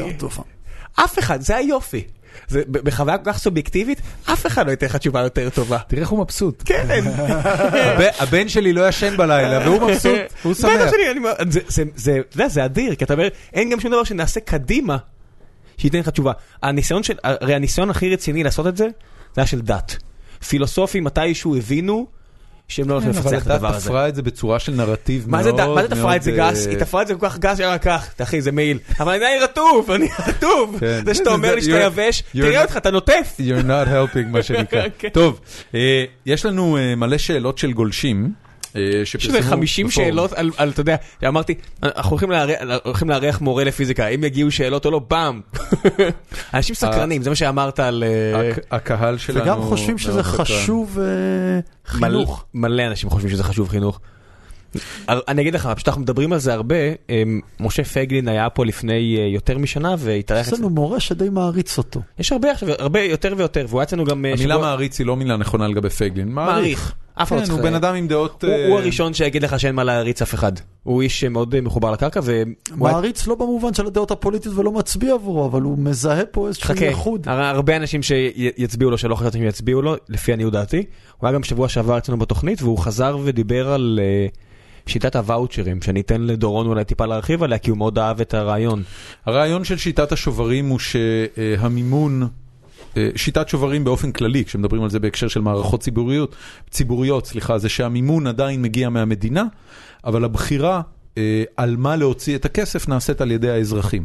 הדוגמה המובהקת, אה, לדעתי היחידה היום בארץ לשיטת השוברים היא בבתי חולים ליולדות. בפועל אה, המדינה מממנת בתי חולים ליולדות ונותנת אה, את האפשרות ליולדות לבחור איפה הן ירצו ללדת, ועל פי המקום שבו הן יולדות בפועל, בית החולים מקבל כסף, ולכן נוצרת תחרות בריאה בין בתי החולים הלכת- כדי למשוך אליהם יותר... הלכת אה, רחוק. כל חייל משוחרר. אני לא יודע איך זה היום, נכון. כל חייל משוחרר מקבל ואוצ'ר נכון. להשתלמויות מקצועיות נכון, חינוכיות. מענק השחרור המפורסם. אתה לא יכול לעשות איתו מה שאתה רוצה, זה לא כסף. שיטה, זה גם דוגמה טובה לשיטת השוברים, אני לא יודע אגב כמה היא אפקטיבית. במקרה של, אה, במקרה של בתי חולים ליולדות, אני יודע על תחרות אמיתית בין בתי החולים השונים כדי למשוך אליהם את הנשים. שאנשים לא סופרים אותה בגלל שהם כבר מעוותים את השיטה לגמרי. מה שנקרא קרן השתלמות, שזה התחיל אצל מורים להשתלמות מקצועית, אתה מקבל כסף פטור ממס כדי שתעשה השתלמות מקצועית. והרי הרוב המוחלט של האנשים, אתה יודע, אבל, אבל זה לא שיטת השוברים, כי המדינה לא מוציאה. כסף, זה רק לא. הטבת מס. לא, אבל הטבת מס זה כסף, מס. זה די כן, דומה. אבל זה לא יודע, שובר, לצורך העניין. זה לא הוצאה ציבורית. לאיזה סוכן אה, ביטוח ואמרתי לו שאני רוצה לפדות את ה... חשבתי ללמוד בחו"ל ואמרתי לו אני רוצה לקחת את הכסף בשביל להשתמש בו בשביל לימודים. הוא אמר מה? אבל אף אחד לא עושה את זה. בשביל זה זה נועד. הוא אומר לי כן אבל אף אחד לא באמת עושה את זה. אתה הראשון שבא אליי עם הבקשה. אמ, כי אז אתה יכול לפדות את זה לפני הזמן וכל מיני כאלה. הוא היה. בשוק שביקשתי. בואו נעבור ל, לשאלות. אמ, רגע, רגע, רגע. לא, הנה, אני, זה מולי. בזמן שאתה זה אני אתן עוד אנקדוטה על אור, כי אני. דווקא הרבה פעמים אוהב את הפשטות. אז דיברנו על מה זה אור, מה זה חוסר אור, אם נכבה את האור, איך הכל ייראה. חשוך? מה זה אומר חשוך? אין אור. אוקיי? שום- ש- שום- זה מה שום- ההוויה שלנו רואה כשחור, נכון? מחסור באור, אנחנו רואים בשחור. אז ש, שחור זה מחסור בצבע. מה זה צבע? צבע זה האופן שבו אור מוחזר מחומר. לא? או ש... סליחה, זה האופן שבו העין שלנו תופסת את האור שמוחזר מחומר. כן, אז יש גם הגדרה פיזיקלית לצבע, שזה זה קשור אורך גל, לא? זה אורך גל. כן, אוקיי. אה, ואז אין אורך גל שחור, אין אורך גל לבן, אבל לבן זה אוסף של אורכי גל, ושחור זה חוסר. אין, אין אה, לא מגיע אנרגיה, חוסר אנרגיה זה שחור. רק רציתי להפנות את תשומת לבכם שכשקוראים ספר, ברוב המוחלט של הספרים, הכתב הוא באיזה צבע? שחור. אז בעצם אנחנו קוראים את כל השאר. את מה שאנחנו לא רואים. נכון. זאת אומרת, אנחנו רואים את הדף וקוראים את מה שלא רואים. אז אני... חושב שכל מיני דברים פשוטים כאלה הם דווקא מגרים את המחשבה. כן, איך זה היה נראה זה, זה די mind fuck. איך זה נראה inverted? הרי אתה יודע, יש ספרים כאלה, יש אנשים עם בעיות טקסט שהם- לבן על שחור. אגב, אה, רוב... לי ולדורון היה מלא דיונים האלה עוד. לפני 20 שנה שהיה לנו שדורון אה, כן, כן, כן, גייס אותי לטובת אתר שהוא הרים דיברנו על לעבור משחור על לבן ללבן על שחור כן. אבל לא עם חשיבה של אה, איפה האנרגיה למוח. לגמרי כי כן, זה יותר לא, מעייף זה, לג- זה לגמרי זה שם. רק משם באתרי אה, אה, גיימרים בשנות ה... סוף שנות ה-90, תחילת שנות ה-2000, היה מאוד מקובל שהאתרים הם בגוון כהה. זאת אומרת, הרקע הוא כהה והטקסט הוא בהיר, והתזה אומרת ש... שמדובר באנשים שיושבים הרבה מאוד שעות מול מסכים, וכיוון שכך, העין מאוד מתעייפת מלקלוט כמויות גדולות של אור. אז מנסים לעשות את האתרים בגוון כהה. זה לאט לאט נעלם עם הזמן, גם בגלל שהאופן שבו האור מוקרן השתנה, המסכים השתפרו דרמטית, כמות האור שהיום יוצאת אלינו ממסך לבן וכמות הקרינה האלקטרומגנטית היא אה, נמוכה דרמטית ממה שהיה בשנות ה-90, זה היה מסכי CRT, אבל עדיין אתה תראה בהרבה מאוד אה, אתרים וחוויות משתמש, מה שנקרא night mode, זאת אומרת, אה, כשאנחנו אה, בסביבה חשוכה, ואנחנו מסתכלים על מסך שהוא מסך אה, לבן שמוציא הרבה אור, אז בגלל שהעיניים שלנו רגילות לחושך, כי אנחנו בחדר חשוך, אז הצפייה במסך לבן יכולה ממש להקשות עלינו ולהכאיב לנו בעיניים. ולכן night mode זה בעצם מצב שבו יש פחות אור בסביבה שאתה נמצא בה, וגם המסך בהתאם מקרין פחות אור אליך כדי להתאים לגודל האישונים שלך ולא להכאיב לך בעין. באור יום לעומת זאת, כשאתה מסתכל על מסך, אז כמובן שאתה צריך כמה שיותר אור, כי האישונים שלך מצומצמים, אתה נמצא באור יום, ואתה אתה צריך יכול לראות להתחרות מסך מול לבן. כל האור. בדיוק, זה, זה הסיפור. יש לך, יש לך זיהום אור הרי, מה שנקרא. זה טוב. עוד מחשבה אחרונה שהכוכבים נמצאים שם גם ביום, נכון? לא רואים אותם רק בגלל זיהום האור של נכון, היום. זיהום האור שהוא בעצם אור שיש- היום. יש הרבה ערים בארצות הברית ובעולם שאסור לבנות מעל גובה מסוים, בטוסון באריזונה, זה עיר של מיליון אנשים, אבל היא אינסופית, היא נפרסת, כי הכל נמוך, כי יש להם מצפה נורא מפורסם באוניברסיטה. אז אסור מעל גובה מסוים לבנות, כדי לא להפריע, גדול. לא לזהם את ה... אוי, זה נהדר. טוב, אתה אה, אומר זה נהדר, העיר נראית אה, חרטבונה. זה פחות נהדר למי שצריך לנסוע 40 דקות לסבתא שלו. כן. אה, טוב, קודם כל יומירן ניסן, חברנו היקר והאהוב ממדע גדול בקטנה, שואל אותך, מה המשכורת ההתחלתית לבעל דוקטור מדעי במשרד החינוך, איפה אתה רואה את עצמך בעוד עשור, והאם אתה רוצה להצטרף למדע גדול בקטנה. הוא הוא מגייס אה, אנשים שמסבירים טוב תופעות. כן, אני רק אומר שהוא לא משלם דולר, כאילו, שלא תחשוב שיש פה איזה משהו אה, עם- עם אה, תהילה. תרגיש בנוח לא לחלוק. סליחה, יש הרבה תהילה, יש הרבה, אין אין הרבה financing. financing, כן. יש המון. יש בכלל אה, אה, שכר שונה לבעלי תואר במדעים כשמגיעים, מצטרפים למסגרות חינוכיות? אז בוא נגיד ככה, המסגרת שאני עובד בה, היא לא עובדת לפי טבלאות השכר של משרד החינוך. אנחנו על חוזים אישיים, אתה מוסד פילנטרופי. אין לנו קביעות, אה, והמשכורות הן יותר גבוהות, אסור לי לדבר עליהן, שזה דבר שאני לא כך אוהב אה, בעבודה שלי, אבל קל לי לדבר.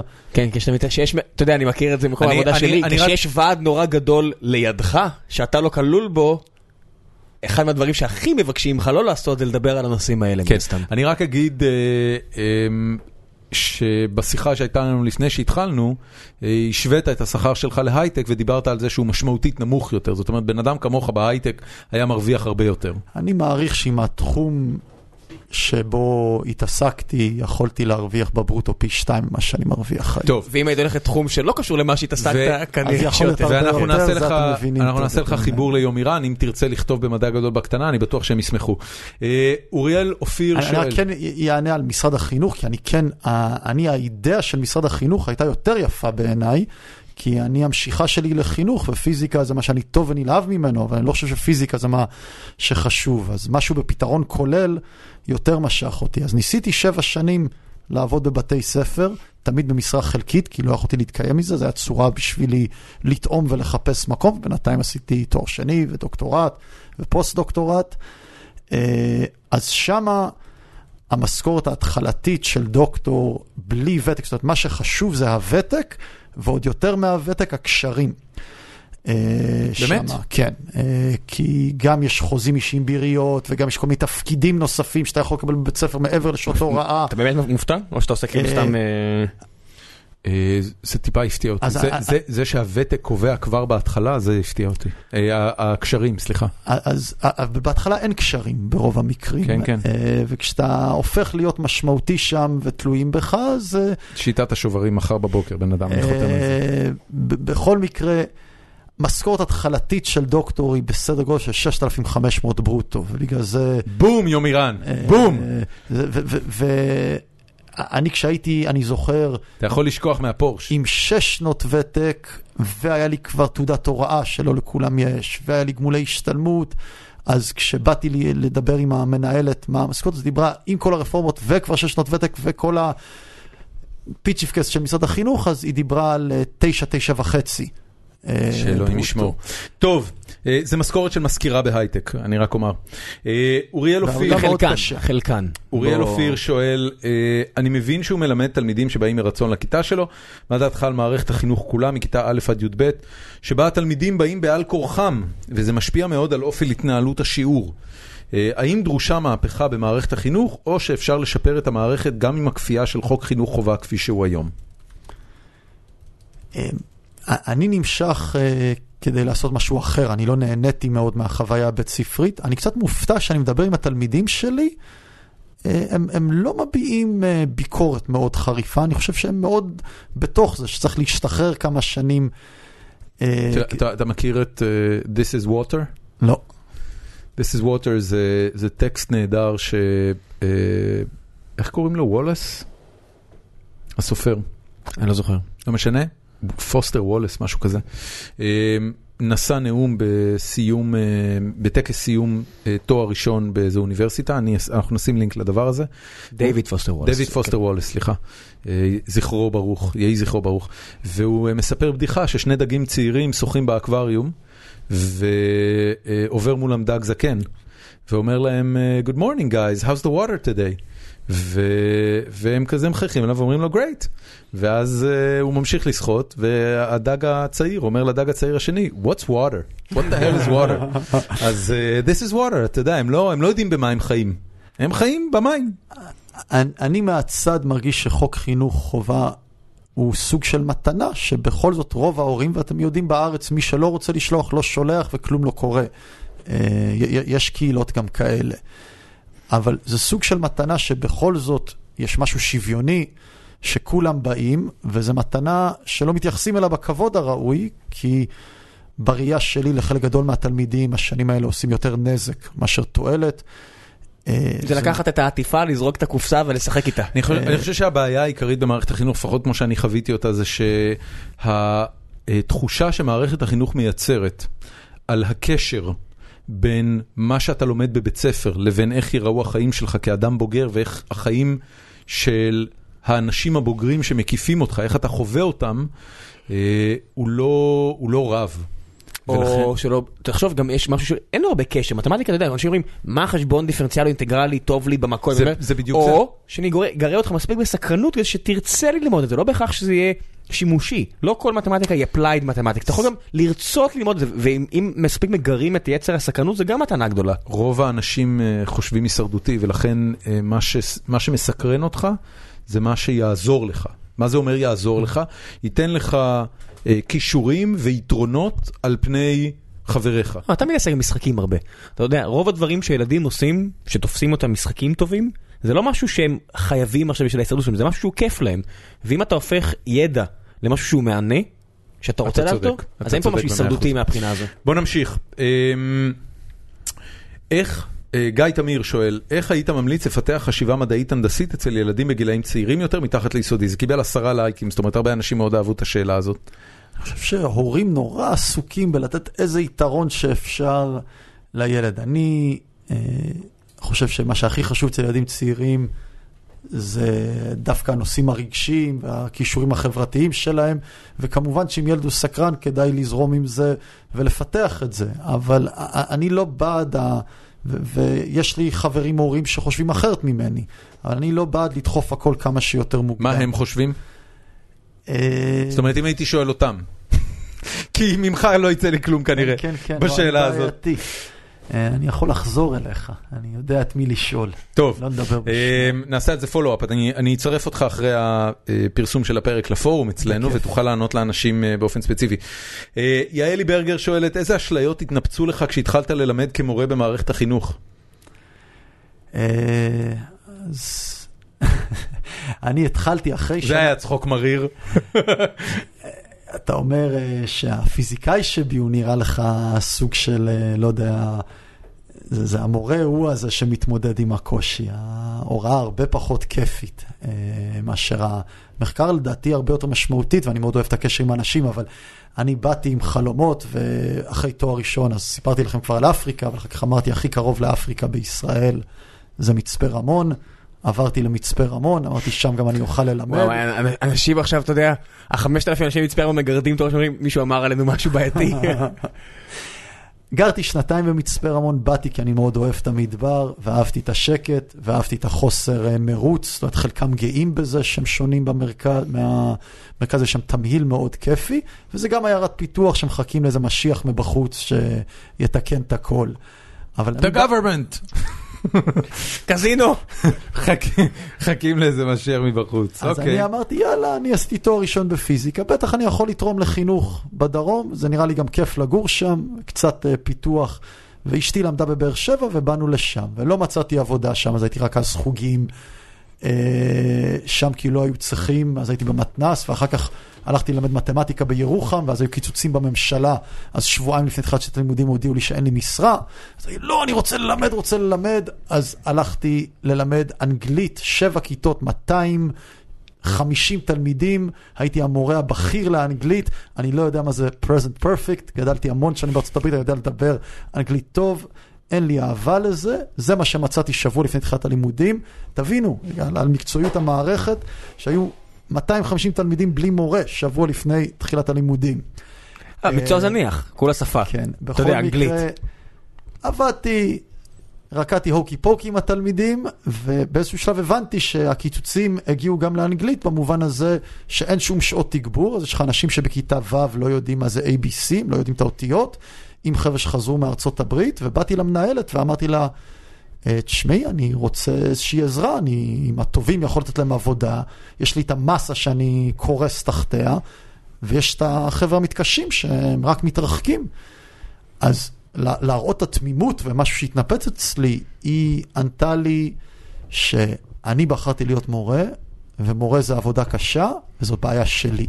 אני ממש התפרצתי עליה, אה, וצעקתי, מה- איך מה- יכול... מה רצית שהיא תענה לך?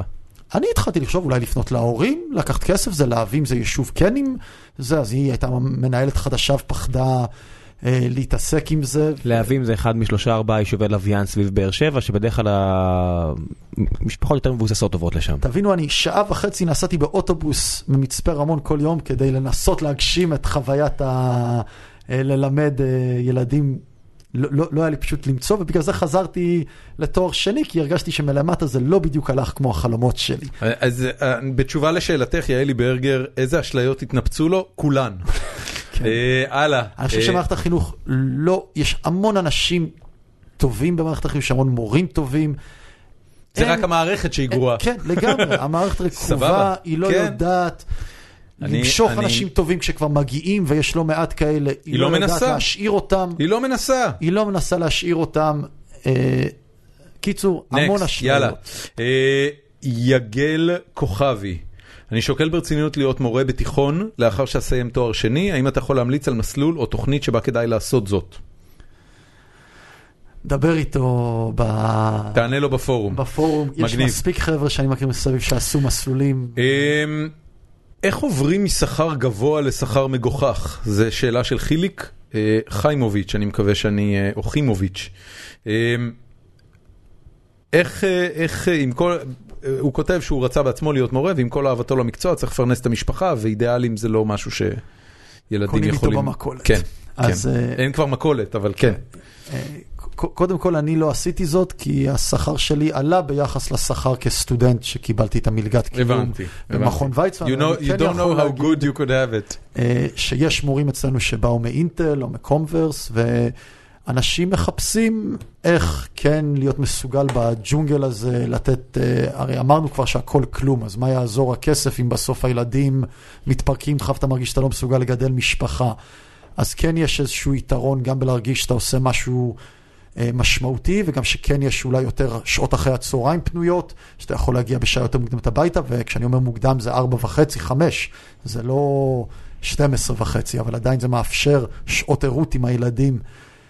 אה, אז זה קשה, אני יכול להגיד שאני הרבה פעמים שואל את עצמי, בזכות אבא שלי יש לי נכס, יש לי בית שהוא שלי ללא משכנתה. אה, לסיים את החודש זה לא פשוט, אבל יש איזשהו רוגע מזה, ומעניין אותי אם הייתי עושה את אותו דבר אם לא היה לי. בקיצור, אתה אשכנזי פריבילגי. ייתכן. זה, זה די מסכם את העניין. אה, תשמע, לפחות אתה הלכת לחינוך, זאת אומרת, אתה עשית משהו טוב עם הפריבילגיות שלך. אנחנו מכירים הרבה אשכנזים פריבילגיים שלא הלכו לחינוך. כן, שפריבילגים שלא עושים את זה. אה, קדם מוסל שואל, איך עובד כל העניין של צבירת שנות ותק לאלו שעושים הסבה? אה, אני מניח שזה עניין טכני, אולי אתה יודע לענות עליו.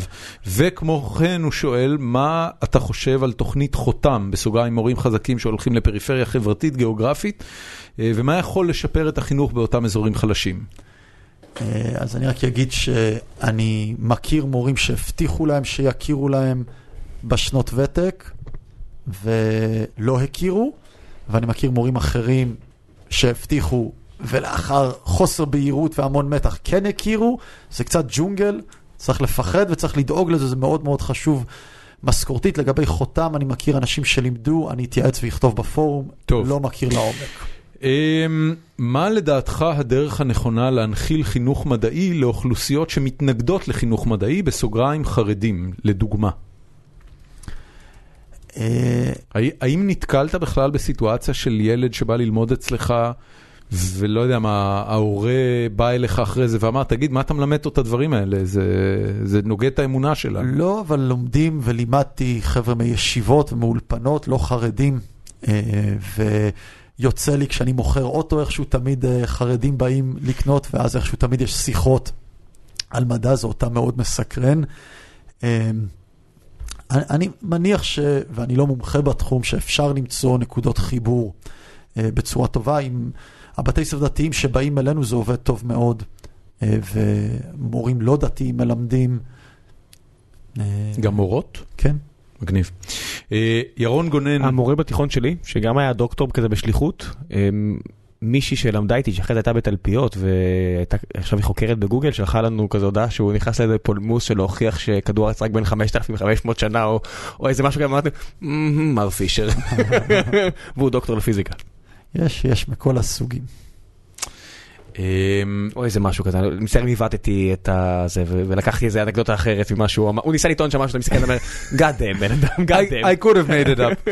קיירי ארווינג אומר שהעולם שטוח, נכון?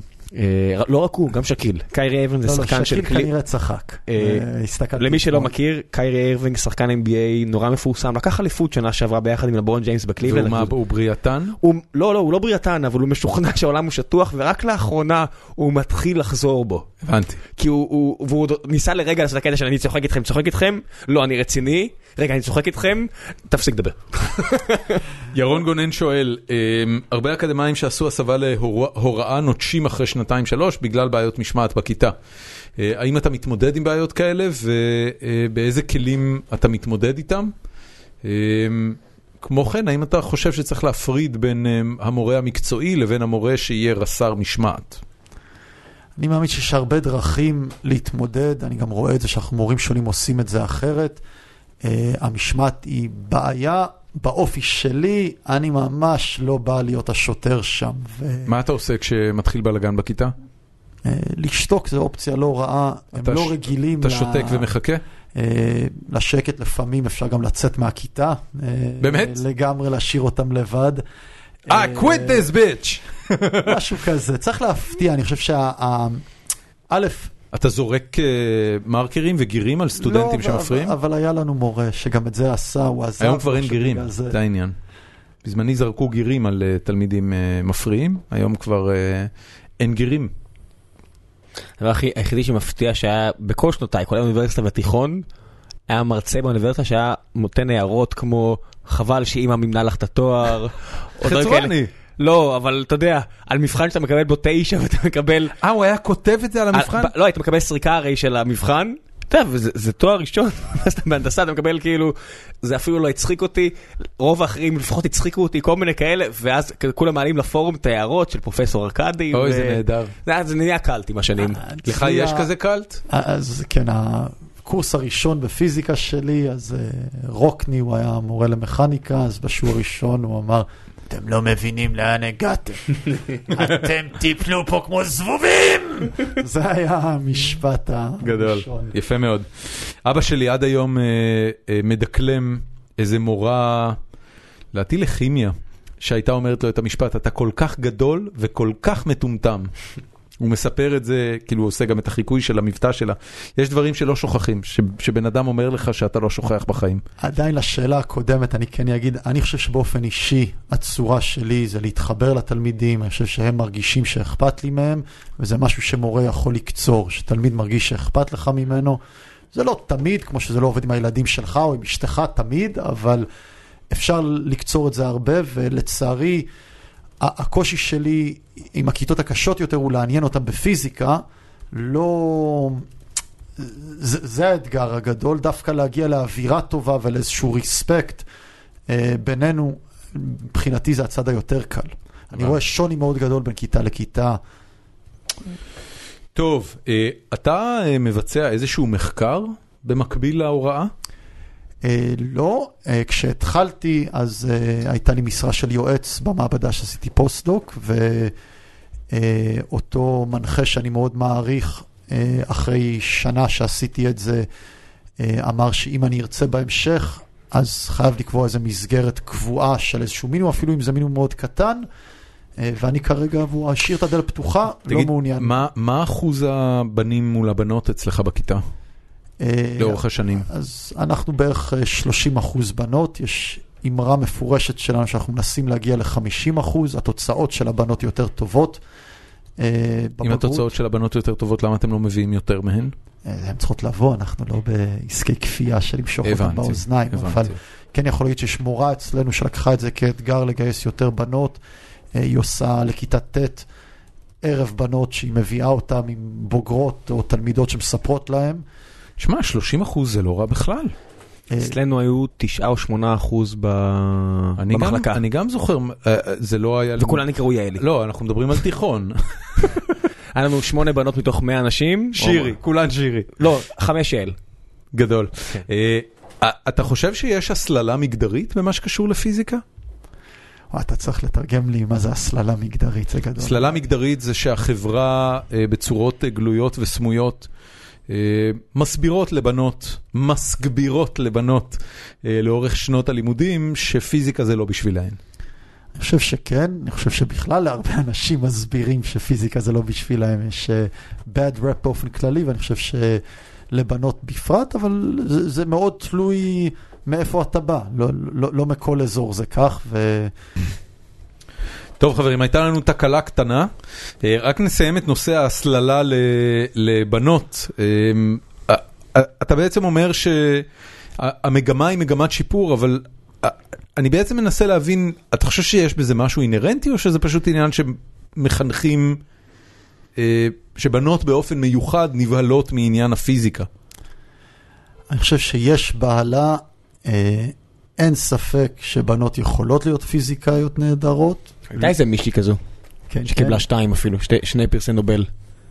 גם... אה, מי הפיזיקאית שקיבלה שני פרסי נובל? מירי קירי? מארי קירי. מארי קירי. כן. אימי למרות ש... נטר הייתה נכון. בוויינט עליה לא מזמן, אה, דוגמה מפורסמת מאוד. לפי דעתי גם הבת שלה קיבלה פרס נובל. רגע, מי- מי זו? אימי? נטר, אימי נטר? כן. זה שם יהודי? כן. מאיפה היא? אה, איתי נבו פרסם בוויינט לפני איזה שבועיים עליה כתבה, לא זוכר מאיפה היא היה, אבל את הפרט הזה בכתבה. הוא היה בכל ישראל לפני כן, ועכשיו הוא עובד במכון דוידסון מתחתיי, ואיכשהו וויינט אה, מפרסמים כתבות איכות של מכון דוידסון. באופן כללי יש גם אפליקציה של ynet. מכון דוידסון בחינם כמו פיזי וויקי, זה כל מיני, יש, יש המון ידע בארץ שמונגש על ידי אנשים שרוצים להנגיש. פיזי וויקי זה גם מה שלקחת בו חלק, לא? כן, אה, מוטי פרידמן חבר שלי, עוד חברים. אה, פיזי וויקי הוא בעצם פרויקט אה, ויקיפדיה לפיזיקה בשפה העברית. זה רצון ליצור ערכים איכותיים יותר, אז עשו תחרויות של כתיבת ערכים. כן. אה, זה סטודנטים שלמדו איתי במכון היו חלק מרכזי מהרמה של זה. יפה. טוב, אה, היו עוד כמה שאלות שפספסנו. אה, לא, אנחנו שמענו אותם, אנחנו עלינו עליהם. בדיוק, אנחנו אתם שמענו אותם. פספסתם. אה, אבל אה, ככה זה, אה, אצלנו אין עריכה, אבל יש פאשלות, שזה משהו שאי אפשר להגיד על, על אה, מדיומים אחרים. אה, דיברנו קצת על אה, אקדחי לייזר, אז אני אגיד את זה בקצרה, ליאור ברגמן, שאלנו את השאלה שלך לגבי אקדחי לייזר, התשובה הכללית שקיבלנו זה שזה פשוט לא יעיל. נכון? זה, זה השורה התחתונה. הרבה אנרגיה ותמיד אפשר לצפות משהו בחומר מבריק שיחזיר, יעשה יחזיר. אבל אתה יודע משהו, אני כן אשאל את השאלה השנייה של ליאור ברגמן, אה, הסוואה אקטיבית שעובדת על עין לא מזוינת, מה קורה עם זה? רק כדי שאני אבין, בעצם מדובר על, אה, על לגרום לדברים להיראות כמו הסביבה שסביבם? כן, זאת אומרת, זה הדוגמה, זה, זה נושא שאהוב עליי, אז אני אוהב את זה. אה, זה מותר אבל להמליץ על וידאוים? זה סביר? כן, כן, אנחנו כן, תכף- אנחנו שמים לינקים להכל. אה, החלק האחרון ב- בתוכנית מוקדש להמלצות, אז אתה יודע, אם אתה רוצה להתחיל כבר עכשיו, סבבה. על הכיפאק, אז אה, זה כאילו הארי פוטר, איך ללבוש משהו שאתה, כן. יראו דרכך. אז, Invisible Cloak. אז יש המון שיטות, חלקן מאוד פשוטות, הבעיה היא איך לעשות את זה לכל הצבעים, מכל הזוויות, ולזה לא מצאו להבנתי פתרון, למרות שיש כל מיני וידאוים שבצבא כבר יודעים לעשות את זה. מה שעושים בצבא האמריקאי אני לא מבין בו. אה, יש סרטון נורא יפה של mirror cloaking, זאת אומרת, הסוואה בעזרת מראות אה, של אה, מישהו מקורנל בשם האוול, שאני מאוד אוהב, שסתם שני מראות בזווית ישרה אחת ליד השנייה, אתה יכול להסתיר משהו לפני, ואם אתה מסת... החיסרון של הרעיון הזה, שזה עובד רק כשאתה מסתכל באופן ישר. הבנתי, זה יכול להסתיר משהו במסדרון. הבנתי. אה, יש עם עדשות לאותו פרופסור פתרון אחר, שם החיסרון שיש נקודה אחת באמצע שאותה אתה לא יכול להסתיר.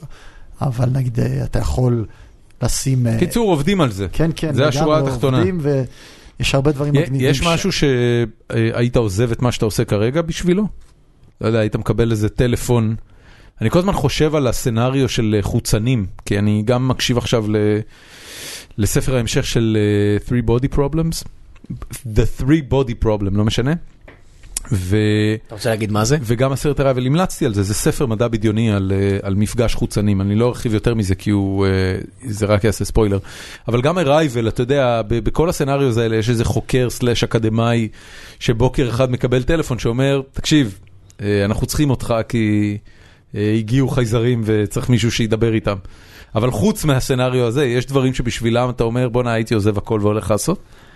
אה, לצערי, מה שעולה לי בראש זה רק דברים רעים שצריך לטפל בהם. דברים טובים, אני ממש מרגיש שאני במקום שאני רוצה להיות בו, שאני יכול אה, להביא את עצמי, להתפתח והמון לתרום. אה, זו תשובה משעממת, אבל... זה ממש לא משעמם, זו תשובה מקום, מעוררת אה, השראה.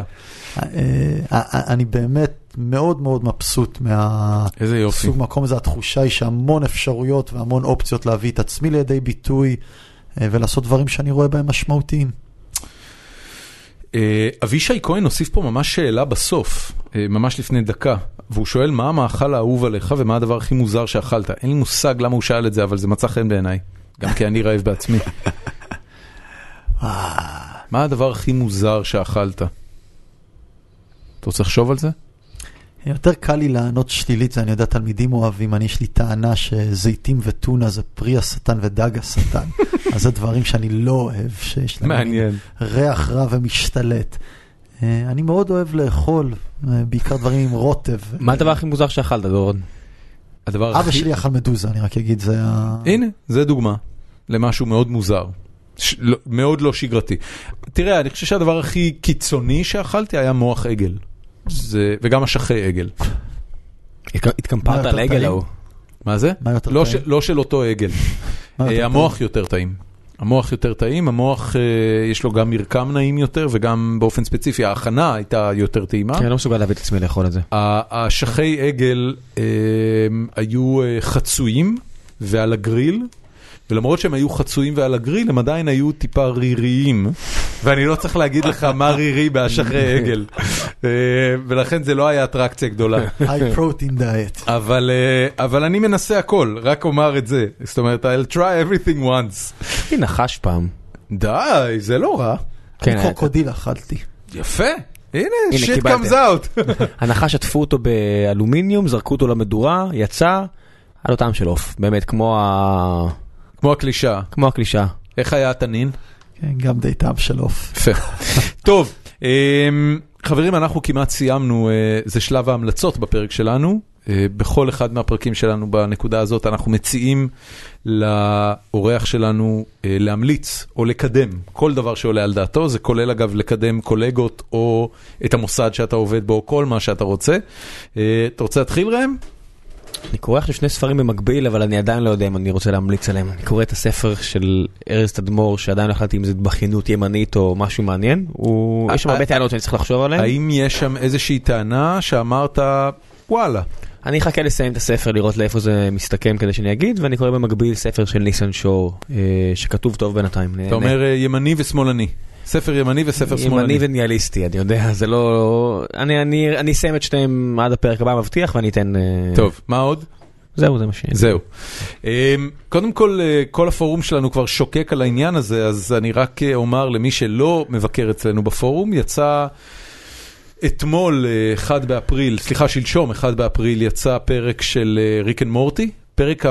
פרק הבכורה של העונה השלישית. אבל הבנתי שזה לפני, הרבה...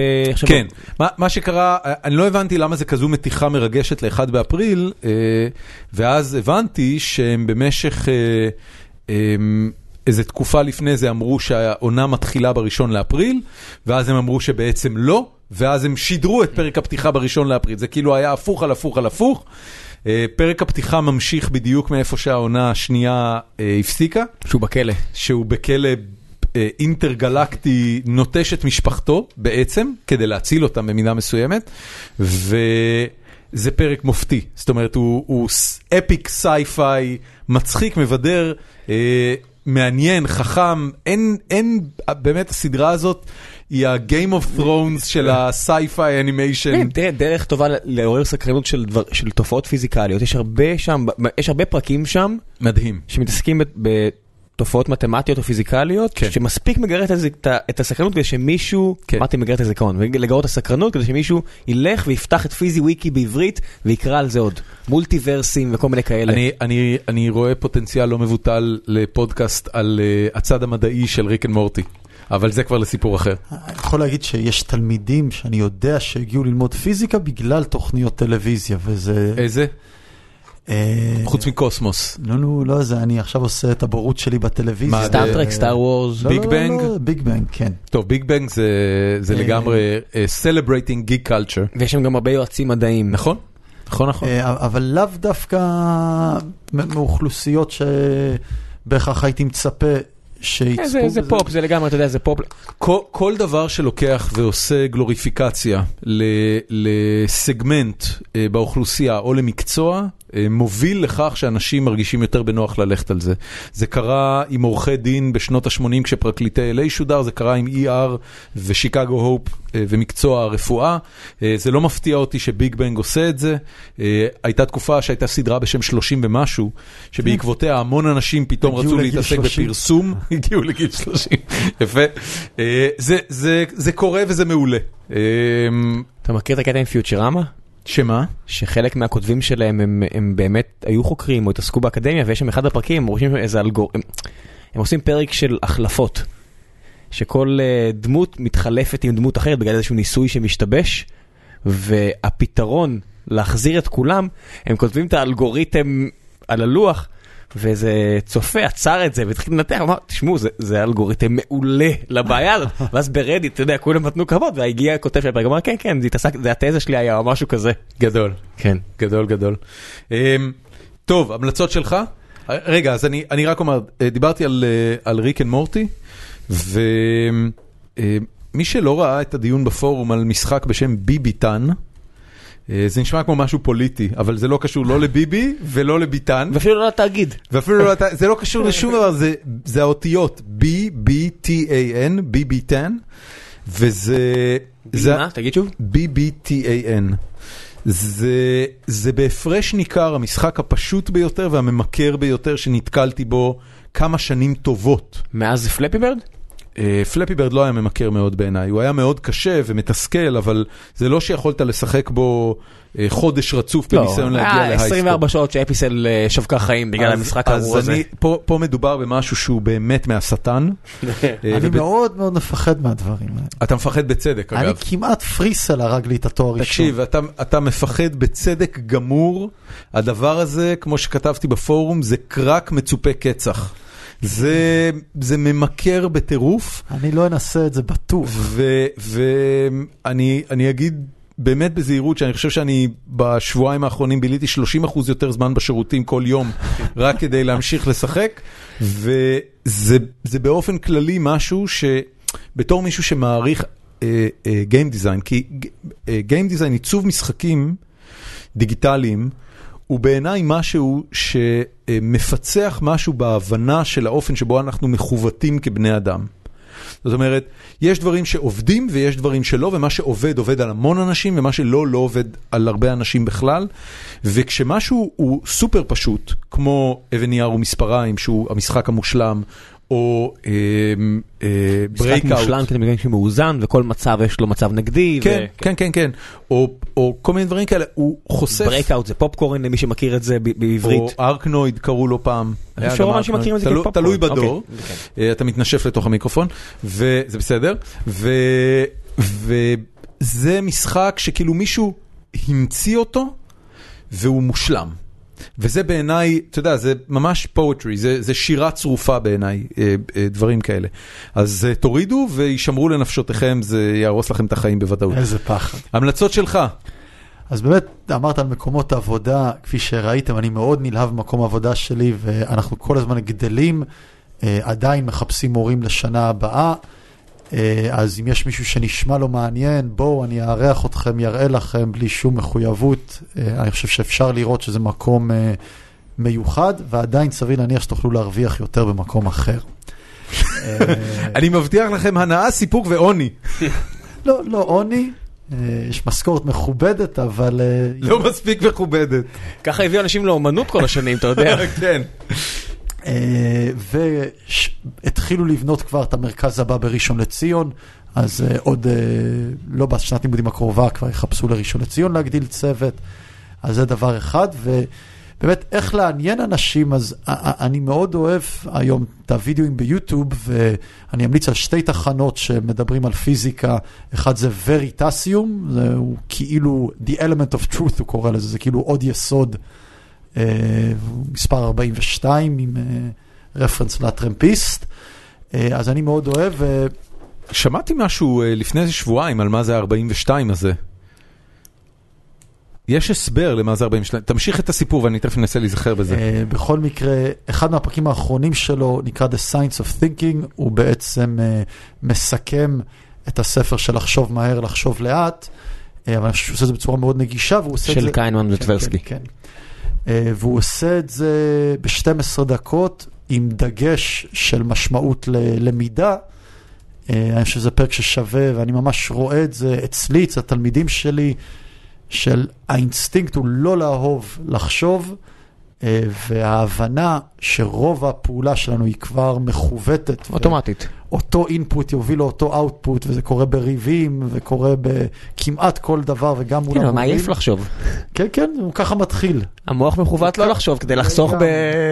אנרגיה. אבל שכל דבר חדש וכל התפתחות חייבת לבוא כן עם החשיבה, ושצריך למצוא איך לגרום לאנשים לרצות לחשוב, ושזה אתגר מרכזי, והוא צוחק על עצמו, שתלמידים היום מאוד מפחיד אותם, שרוצים שהם יעבדו קשה, הם מחפשים את השליפים, את הוידאוים שיסבירו הכל בשנייה, והוא אומר, הם מרגישים שהם למדו המון ושום דבר לא נשאר מזה, אז הוא צוחק על עצמו. אתה יודע מה הבעיה בזה אבל? שברמות הגבוהות, שוב צריך להגיע למה שקיימן קורא לו סיסטם 1, כדי שזה כן יהיה אוטומטי, אם זה בספורט שאתה רוצה שהלוחמים ביחידות מיוחדות עושים הכל שיהיה אוטומטי, ואפילו מדענים הרבה פעמים הם נורא טובים מה שהם עושים, כי הם כבר מזהים דפוסים. מעולה, מתכנתים עושים את זה. אז הוא גם מדבר על chunking כן. והוא גם מדבר על לעבור לאוטומט, אבל אי אפשר להכניס את זה לא. לאוטומט בלי המאמץ, נכון. ובלי התרגול, זה קורה כן, גם... אז זה לא ש system 1 היא רק גרועה. לא, לא, כן. להפך. לא, אני אומר, זה- אני- אמשיך למה שאתה חד. משמעית. כן, יש כבודה במקומה מונח. הרעיון איך להתפתח, אז זה אחד מהצ'אנלים, ועוד channel נחמד זה Vsauce, אה, אז זה שניים שאני ממליץ עליהם בחום. יפה. תודה חבר'ה. אה, רגע, אני רק רוצה, רוצה להגיד לגבי 42, המקום שבו קראתי שיש משמעות למספר 42 ממדריך הטרמפיסט לגלקסיה היה בעובדות לא חשובות. ועכשיו קראתי בקוורה משהו שמפריך לגמרי את מה שכתבו שם.